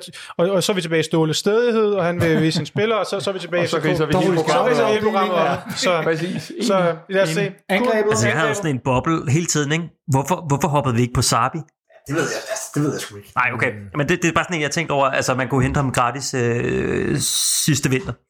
Jeg tror, din boble har for lavt et bundniveau. Ærligt. Det er det, der er... Det vil være mit take på det. Jeg gad godt at have ham inde nu her. For eksempel som en erstatning for hvad hedder det... Hvis man kunne bytte lønkroner, så for Sten Michael. Ja. For Sten Michael, okay. Så vil jeg sammen trække et navn op af korten. Ja. Nå, skal vi... Grødeboosten, mener jeg. Ja. Angrebet? den giver stort set sig selv. Giver den ikke bare sig selv. Det er Vilsæk og Jonas Vind. Altså, det markerpar, det fungerer meget godt. Jeg savner stadig lidt, at Vilsæk deltager lidt mere i spillet. Nej, det gør jeg. Jeg savner helt vildt meget. Ja. Jeg synes, det er... Jeg har sådan lidt mere med det der Vilsæk-køb. Jeg synes ikke, det er et dårligt køb, men jeg vil jo igen sætte barren super højt. Jeg vil have spillere i FCK, hvor jeg kan tænke, wow, de bliver solgt for 130 millioner om 2 år, og det kommer ikke til at ske. Så det, jeg synes, det er sådan lidt... Jeg synes, det er lidt tørt køb. Og hvis han nu har spillet OB i stedet for Brøndby og haft succes der, så tror jeg faktisk også, det havde sådan... Så er det blevet modtaget sådan lidt mere med, og jeg må indrømme, da han spillede i Brøndby, jeg tænkte altid, når jeg så Brøndby, hold kæft, hvor er han dårlig fodboldspiller. Han er virkelig dårlig, altså en vanvittig afslutter, ikke? Det er jo det, og det er jo også, altså, det er også den angriber, blandt andet skal måles på, men det er ikke kun det. Men hvis du tager sådan en Rijeka-kamp, den gjorde også ondt, fordi vi havde en rendende rundt, som ikke rigtig, bidrag med, både, havde vi haft en døje, han var tit nede i banen og kørte spillet rundt og sådan noget, jeg havde bare fornemmelsen, at vi havde haft en døje der, så han klappede en eller anden ind, eller skabte en stor chance, ikke? Så sådan, ja. Men nu har vi Vilsæk i mange år, så nu er det jo sådan der. Og jeg er fuldstændig enig i din analyse. Det jeg bare tænker på, når du kigger ned over vores hold lige nu, så tænker jeg, at hvis du piller Jonas Vind ud, hvor er det så, dine mål skal komme fra? Hvis du, jeg er helt med på, at vi skal hæve baren og alle de der ting og så videre, men jeg må bare sige, Vilsæk er den eneste, der giver mig ro i maven lige nu omkring plus 20 sæsonmål. Ja, men han giver dig så ikke en deltagelse. Nu har jeg allerede kaldt ham Vilsæk i stedet for nummer 9, som jeg fint startede med. Det er rigtigt. Men så kan man vente om og sige, så vil jeg så sige, jeg tror, vi har røget Europa League, hvis vi har haft en anden angriber end Vilsæk. Så sådan kan man altid blive ved. Ja. Okay. Det er jeg er totalt uenig. Okay, men jeg mener også, at han bidrager med masser til spillet. Altså han dominerer, når vi har så meget af vores spil, der er bygget op på, at vi skal have den ind. Så at have en Vilsæk inde i feltet, jamen, det kommer bare til at tage så meget opmærksomhed. Han tager så meget opmærksomhed for samtlige andre forsvarsspillere i Superligaen. De fokuserer hele tiden på, hvor Vilsæk er, og det kommer til at skabe noget plads for blandt andet Jonas Vind. Det er rigtigt, men er det nok? Det er også for tidligt at sige, synes jeg. Det er alt for tidligt at sige, for manden skal jo i hvert fald have en chance for at bevise sig bedre i fodboldspillet, fordi det har ikke været en stor succes indtil videre. Han har levet på sine mål. Fuldstændig. Og jeg tænker, hvis vi lige skal smide sådan en halvquiz ud, kan I huske, FCK har succes med de der rene goalgettere, som ikke kan andet? Jeg tror ikke, jeg selv kan finde en altså, vi prøvede en gang, ja, muligvis, men han var jo så også meget sub, ikke? Jo. Og så prøvede vi med Mustafa Abdellau og men med Nordstrand lidt måske, var han lidt en goalgetter også? Jeg synes, han var en dygtig fodboldspiller også. Okay. Trods alt. Okay. Ja. Men han var også en goalgetter, ikke? Ja, også det afgjort. Men det er rent også, der har ikke været sådan den udpræget... Nej. Men for lige at runde det hele af, men vi er jo enige om, at det er de to, der er vores faste angriber, og hvad så, hvis det er... Hvad? Det er helt klart. Okay. Men Michael Kaufmann har gjort bedre og bedre indhop, synes jeg. Han svinger sindssygt meget. Ja, han svinger nemlig meget. Han svinger virkelig meget. Lidt eller Darami, ikke? Hold kæft, hvor han er bare... Prøv at tænke, hvor god han var i Celtic-kampen. Ja, der var en helt vild god, og så nogle Superliga, hvor man tænker, hold da fast, ikke? Men så summer så meget om, er vores trup lige nu stærk nok med det hold, vi sætter her? Ej, jeg må lige sige, jeg vil, altså, til hver en tid, så vil jeg hellere have Kamil Vilcek, end jeg vil have Piers, for eksempel. Det er jeg ikke nødvendigvis enig med dig i. Og jeg tror godt, Pierre er en spiller, der bare arbejder røven ud af bukserne, men bare stort set... Hvordan gør han det egentlig nu, Pierre, over i... Er nogen, der har tjekket det? Jeg tjekkede en enkelt gang, hvor han bare sådan... Det var sådan medio, det han havde gjort, men jeg er ikke sådan set... Og jeg aner det ikke. Men jeg tror bare måske, nogle af de ting, han laver, som du siger med at løbe solen sort, som ikke ser så fantastisk ud, det gør måske en kæmpe forskel på alle mulige andre parametre, og jeg er ikke sikker på, at Vilsæk er uden skyld i vores katastrofale sæsonstart, selvom han har pumpet kasser ind. Ja, jeg er enig med David. Det Men igen, hvis vi tager den overall, hvad siger I? Altså, jeg siger jo, det er sådan en FCK Classic. Jeg synes, det hele er bare så FCK Classic. Vi har fået FCK Classic spillere ind. Vi spiller Ståle Classic fodbold. Det hele er bare sådan fuldstændig Classic. Og så vil jeg jo stadigvæk sige, hvis vi kan holde os skadesfri, jeg mener primært, at det er Fischer og Bøjle, for når de to er gode, så er FCK gode. Det er jo mit take. Så hvis de kan holde sig skadet, så mener jeg faktisk, at vi kan spille mere mesterskabet. Hvis vi virkelig sådan, vi kan holde det, hvis vi kan have en ideal elver, der kan spille hver gang. Altså helt ideal elver, ikke? Ja. Men derfra og så ned. Det er skåret fuldstændig ind til benet. Vi kan med vores allerbedste vilje stille 13 spillere, hvor jeg siger, jamen der kan vi på en god dag være Superligaens bedste hold, men niveauet fra 13, måske deromkring i hvert fald, og ned til hvor truppen slutter, der ser man fejlkøbene, ikke? Der ser man, og igen ryger Bøjle ud i 4 måneder i morgen. Jamen, så trækker jeg mit postulat tilbage. Nej, præcis. Og bund og grund er det vel den position, vi er allermest udsat på, fordi vi har lavet investeringer skal vi kalde dem stadige investeringer i at give Pierre og Oviedo lange, dyre kontrakter, som vi så ikke engang kan få dem afsat på nu. Jeg er dybt bekymret, hvis Bøjle. Men hvad siger I, Victor og David? Er I også på den med idealopstillingen er god, men den er, altså man plejer at sige, det er trupper, der vinder mesterskaber, ikke? Hvor er I der? Altså jeg er der, hvor jeg synes, vores startelver er på papiret fuldstændig vanvittigt stærk. Hvis de kan holde sig skadesfri, så er det Danmarks bedste trup, startelveren. Ja, men så er jeg fuldstændig enig med i, at så begynder det at blive problematisk. Og du har også ret, at det er jo ikke, startelver, der vinder mesterskaber, det er jo også alle reserverne. Og der er jeg lidt mere tvivlsom. Jeg ved ikke med dig, Victor. Ja, men det bliver spændende at se. Det bliver også spændende at se den her defensiv, fordi vi har ikke set den spille endnu. Altså, vi har talt meget om den, og vi ved, at Zanka, han har været en del af blandt andet den her Erik Johansson Zanka, som vi hele tiden vender tilbage til, som måske noget af det bedste, der er spillet i FCK. Men vi skal altså også se det. Og hvis man kigger over mod Midtjylland, så er der også et stopperpar derovre, som har gjort det rimelig godt, og rimelig godt. Så det må vi også bare med. Altså, vi skal se, hvordan det sætter sig der. Men savner man ikke også lidt den der følelse af, jeg kunne godt tænke mig at have sådan en følelse, jeg tænker, hvis man nu var fan af Ajax, så ville man sidde og sige, vi har en fed startelver, men det er lige før jeg glæder mig til, at der kommer en skade eller en karantæne, for så har vi det der spiller, der bare kommer. Vi har da et par stykker af FCK og Bøving og alt det der, men jeg mener bare, vi er ikke oppe på det der niveau, hvor vi igen taler med klubben, skal have den der røde tråd, der skal bare være en, der går ind på pladsen. Det synes jeg bare vil være fedt, ikke? Fordi igen, når jeg tænker på det her mesterskab, så tænker jeg bare igen statistik. Får vi nogle skader, så tror jeg ikke på, at vi vinder det. Og får vi ikke nogle skader, så tror jeg faktisk, vi har en chance. Det tror jeg stadig, vi har, selvom vi ligger dårligt. Men det er jo sådan lidt en mærkelig følelse at gå ind med, ikke? Hvor sådan, man har meget mere lyst til at gå ind med den der at sige, vi har 20 spillere, der skal smadre ligaen, ikke? Men der er jo ret beset, skal vi jo dele sæsonen op i to fra nu af. Vi skal finde et flow i Superligaen inden jul. Så skal vi, hvis der ikke sker noget på transfermarkedet i aften, så skal vi have af med en helvedes masse dødvægt her til januar. Og måske, som du også er inde på, Ivan, få den der kant med enormt meget speed og så videre, så når Midtjylland er blevet smadret ud af Champions League og har friske ben hele foråret, så skal vi kunne modstå, når de sætter en stime sammen. Ja. Ja, vi er jo i gang med at sætte et flophold. Sidst der fik vi sat... David, kan du ikke lige nævne hele flopholdet? Jo, det kan vi godt. Lige hurtigt. På mål, der har vi Kamsasser. Så har vi på venstre bare Janne Seinen. Centerforsvar, der består af Michael Løfner og Thomas Schønemann. På højre bare har vi Johnny Thomsen. Og venstre midt har vi Carsten Fredgaard. Og så på central midt har jeg forsat Grindheim i sidste uge. Så vi skal have fundet en marker til Grindheim. Skal vi starte med Kasper? Du vil gerne starte på den her, ikke? Jeg vil gerne starte på den her. Der kom en anfører og ledertype fra Aalborg til FCK, der hed Rasmus Wirtz. Og fremragende i sin nordjyske klub, og virkede til at have en fantastisk mentalitet osv. Men nu har vi disset Jens Stage en lille smule i dag. Det her, det var vel en light udgave af det. Når jeg tænker på den kamp nede i Benfica, hvor at, jeg har næsten ikke ord for, hvor pivringe det var, lige så snart tempoet røg over Old Boys fodbold. Han er helt klart for mig en værdig spiller på det her hold. Ja.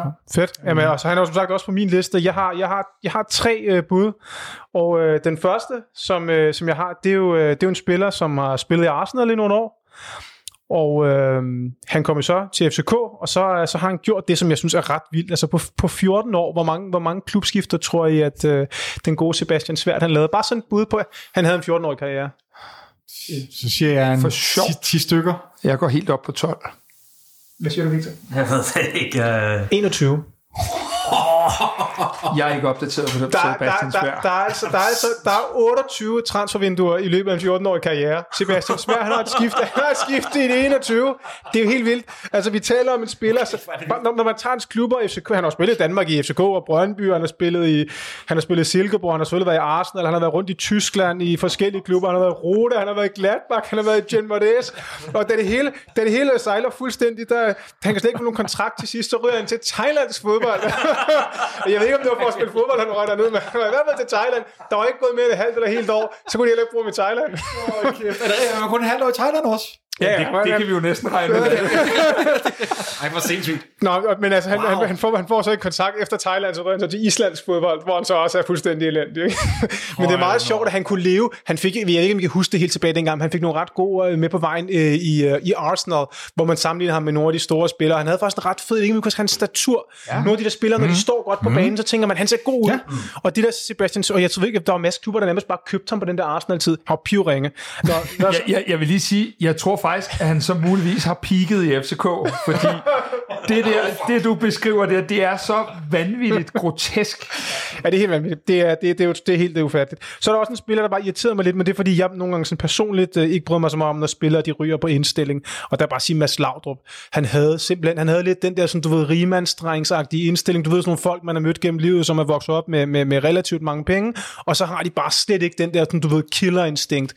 Og jeg kan huske nogle interview, hvor han sagde, hvor overrasket over han var at se, hvor meget professionelle fodboldspillere investerede i deres karriere og sådan noget. Altså okay. Han havde sgu et større talent, end hans karriere blev, og så endte han med at spille i HB Køge eller et eller andet. Det var sådan helt latterligt, og han havde jo talentet, ikke? Husk nu, at han anfører for græsrødderne. Ja, det er rigtigt. Ja. Jeg skal trække ham tilbage. Jeg tror, jeg ville passe lidt på med. Han skal spille pokalkampen i Nordsjælland. Han står bare så også på transfermarkedet under græsrødderne, så det er ret cool. Og den sidste, det er jo selvfølgelig klassikeren, så jeg kunne ikke lade være med at sige, at manden, der har en større mave end Jan Mølby, det er jo selvfølgelig Franco Musis, ikke? Men han er faktisk også, han er 27-28 dage, og han er faktisk også klubløs. Så han har simpelthen gjort, at han røg til Genua efter FCK. Er det noget, du overvejer? Han røg simpelthen til Genua, og så røg han videre ned til sin hjemland, og så røg han også ud der, fordi han havde så dårlig indstilling. Det er mine tre bud. Hvad siger du, Victor? Jamen, jeg har alt overskyggende, det må være Franco Musis. Ja. Altså med forventninger og... Ja, forventningerne var helt vilde. Ja. Og hypen, og kæft, hype, altså. Men det vilde, når vi sidder og peger på Musis, og lige en sjov detalje at få med, det er jo rent faktisk, vi ender med ikke at tage penge på manden. Vi ender faktisk med at komme ud break-even med Franco Musis. Det må være hans minutter mod Hobro, der simpelthen har fået... alle scouts i verden. Jeg kan stadig huske i parken, hvor man blev skiftet ind første gang. Yes, det var 0-3. Det havde ikke været så elektrisk, siden vi mødte Lazio. Nej, men, og det er lige præcis det. Altså, jeg har noteret en spiller, Musis. Jeg synes ikke, der er nogen diskussion om det. Altså, det kan man godt. Og nu er jeg jo igennem hele den her optakt, eller hvad man siger, det her flophold, argumenteret for, at man skal have haft mere end et par kampe på banen, for at komme i betragtning til det her hold. Og nu afvæger jeg totalt fra mine egne regler, fordi jeg synes, Musis er sådan et ekstremt tilfælde. Også altså primært, fordi forventningerne var tårnhøje. Og som du siger, da han blev skiftet ind mod Horsens, som er de eneste 33 minutter, officielle minutter, han fik, der, altså, det jubelbrølet inde i parken var ligesom det kommer til at være, hvis der ikke har været corona, når Zanka kom ind til sin debut. Det var som om det var en hjemvendt søn, der kom. Der, forventningerne var så tårnhøje. Der var argentinske flag og det hele. Og jamen, prøv at høre, det var en januar-saga, det transfervindue. Ja, det var helt vanvittigt. Og man var oppe klokken 2:30 om natten for at se hans klub og se om ham her, han kunne noget. Og hver gang der blev skrevet noget, og det var en stjerne i ligaen og sådan noget, man tænkte, hvordan fanden kan vi få fat i ham? Det fandt vi så ud af, hvorfor. Så er vi måske tilbage med det med at optimere organisationens scouting-afdeling, ikke? Det var jo Lars Højers projekt. Det var Lars Højers projekt, der henter ham der. Det kan man ikke tale sig ud af. Nej, absolut ikke. Vi lægger et link op til, der er sådan, jeg fandt nogle highlights for de her 33 minutter mod Horsens, så man ser hans, de her eneste 33 minutter. Det er også helt, altså, og der kan man folk så selv vurdere, om de er enige eller hvad. Jeg tror, den er svært at komme udenom. Det var i hvert fald en fantastisk debut. Og det var også helt vildt, at han når at spille ind i 2 måneder. Så ryger han videre til Genua. Han får jo ikke en halv sæson. Vi køber ham i starten af transfervinduet, og i samme transfervindue, så ryger han videre til Genua. Og i Genua, der får han én kamp også. Én kamp! Så giver de også op på ham, og så ryger han, som du siger, tilbage. Må jeg lige spørge sådan helt generelt, tror jeg sådan en spiller, fordi det vil jo være mit take, jeg vil faktisk tro sådan en spiller som Franco Musis, i dagens fodboldverden vil han nemmere ved at klare sig. Fordi hvis du ser på fodboldverdenen for 15 år siden, der var den mindre professionaliseret. Når du rører til selv mindre klubber i dag, så får du altså tilkoblet din kostvejleder, du får tilkoblet personlige træningsprogrammer. Der er en døje, der havde vi en mand nede at følge ham, fordi vi jo også godt vidste, at han var lidt, altså du ved ikke. Han kunne godt lide at slappe af også. Jeg tror altså en spiller som Franco Musis, jeg kan huske, jeg så programmer Manchester City, nu er det også en ekstrem klub Manchester City, men den måde, hvad de havde af mennesker på hver enkelt spiller, det var jo du ved, de havde hver eneste kalorie, de fik i løbet af døgnet, det var der sådan en mand, der stod og lavede til. Men stadigvæk skal det komme inden fra spilleren selv. Men det behøver ikke i samme grad, som det skulle dengang. Det er helt enig i, men i det her tilfælde der var det så grad, med Burger Musis, altså vi kunne have haft 15 specialister tilknyttet ham, og det var aldrig gået. Altså, kan I huske, han scorede i en træningskamp ude på 10 nieren. Jeg ved ikke, om du har fremmed Amager, vi møder, han udligner til 1-1, og allerede der tænker man jo, skal have 48 Musis-trøjer og så videre. Og det var bare en katastrofe. Men alligevel er der lidt om det der med, sådan, jeg synes, de midlertidige monopoler, fordi sådan, det er også et midlertidigt monopol for en spiller at have, at man kunne vinde på indstilling. Ikke? John Faxe Jensen er jo ikke ligefrem en stor fodboldspiller. Vel? Jeg synes jo også, hvis man skal være lidt hård, så er William Kvist jo heller ikke en vanvittig god fodboldspiller. Man er helt fantastisk. Ja. Men det der midlertidige monopol, man havde for 10-15 år siden i fodboldverdenen på at kunne komme frem med sin indstilling, der var det altså være mit postulat, også når man ser, hvad der skete på ledelsesgang i fodboldklubber. Det er altså sværere i dag. I dag der skal du have noget råt talent, og så skal klubberne nok lave en organisation, der former dig. Ikke? Om du så kan være helt nede på Franco Musis, for det var så ekstremt, som man aldrig set. Det var vildt, og for lige, det er jeg enig med dig i, men det er lidt enten eller med Musis, tror jeg. Altså, det kan godt være, der hjælper en lille smule, men jeg tror, han er så ekstremt tilfælde. Ja. Og for lige at referere til, eller for en forklaring på den der burgermusik, så noget af det første, man ser, er, at han kommer til København, og så er der nogle fans, der ser ham sidde og spise på Burger King. Det var det samme, Rafael fandt derfra, det var et shawarma fandt derfra. Ja, præcis. Og Ståle sagde med det samme, at han havde ikke lavet meget af den ferie der, han havde bare siddet derhjemme, og han var kvapset, altså. Det, nu snakker du om en træningskamp mod... Jeg tror, det var fra Marmar. Et eller andet, ja, men han spillede jo også en træningskamp mod Brøndby, hvor han både brillerede med at lave et mål, og svinge en albu i hovedet på en anden Brøndby-spiller. Så der var han jo allerede en helt. Han havde alle muligheder for... Hvordan fanden kan vi så ham på? Præcis. Så det kan godt være. Det er måske... Ja, det er jo så en god point. Ja. Men så ja, der var fandme høje forventninger til ham her, og føj, hvor blev de bare... Jeg er aldrig blevet så skuffet. Jeg tror aldrig... Udover Brian Laudrup har jeg aldrig været så hyped omkring en spiller til FC København som ham her. Jeg var helt op, og det var ikke den eneste. Det er måske et meget godt afsat til, at vi skal tale om en højre midt næste gang.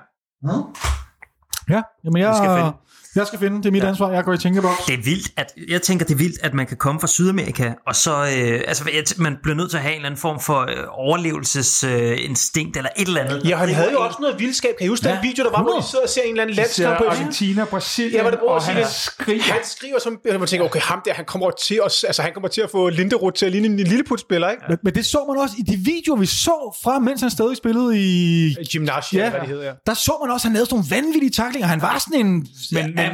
Men Ståle sagde jo selv, jeg har købt hans tatoveringer, jeg har købt hans vildskab, jeg har købt den video, I refererer til med Argentina og Brasilien. Det er jo det, jeg vil have ind på mit hold, og så får han en flødebold. For satan. Så I er okay med, at det er ham, der kommer på holdet, selvom Vyrs var også et virkelig godt... Musis er naturligvis den oplagte. Jeg var bare ret sikker på, at den nok skulle komme. Ja, okay. Ja. Yes. Cool. Og så næste uge, så hedder det så en højre midt. Ja, det finder på. Jamen, det er vel det, vi havde for i dag. Yes. Ja. Yeah. Jeg synes, vi skal sige tusind tak til Kasper og til Ivan. Det var en fornøjelse. Jeg synes virkelig, det højner niveau, hvilket også siger lidt om dig og mig, Victor. Men lad det nu. I gør det godt, være. Vi gør det. Ja, tak, Ivan. Men ja, tusind tak, fordi I kom, og måske en anden god gang. Yes, naturligvis. Yes. Det er godt. Tak, fordi I var med. Yes, tak, fordi vi må komme.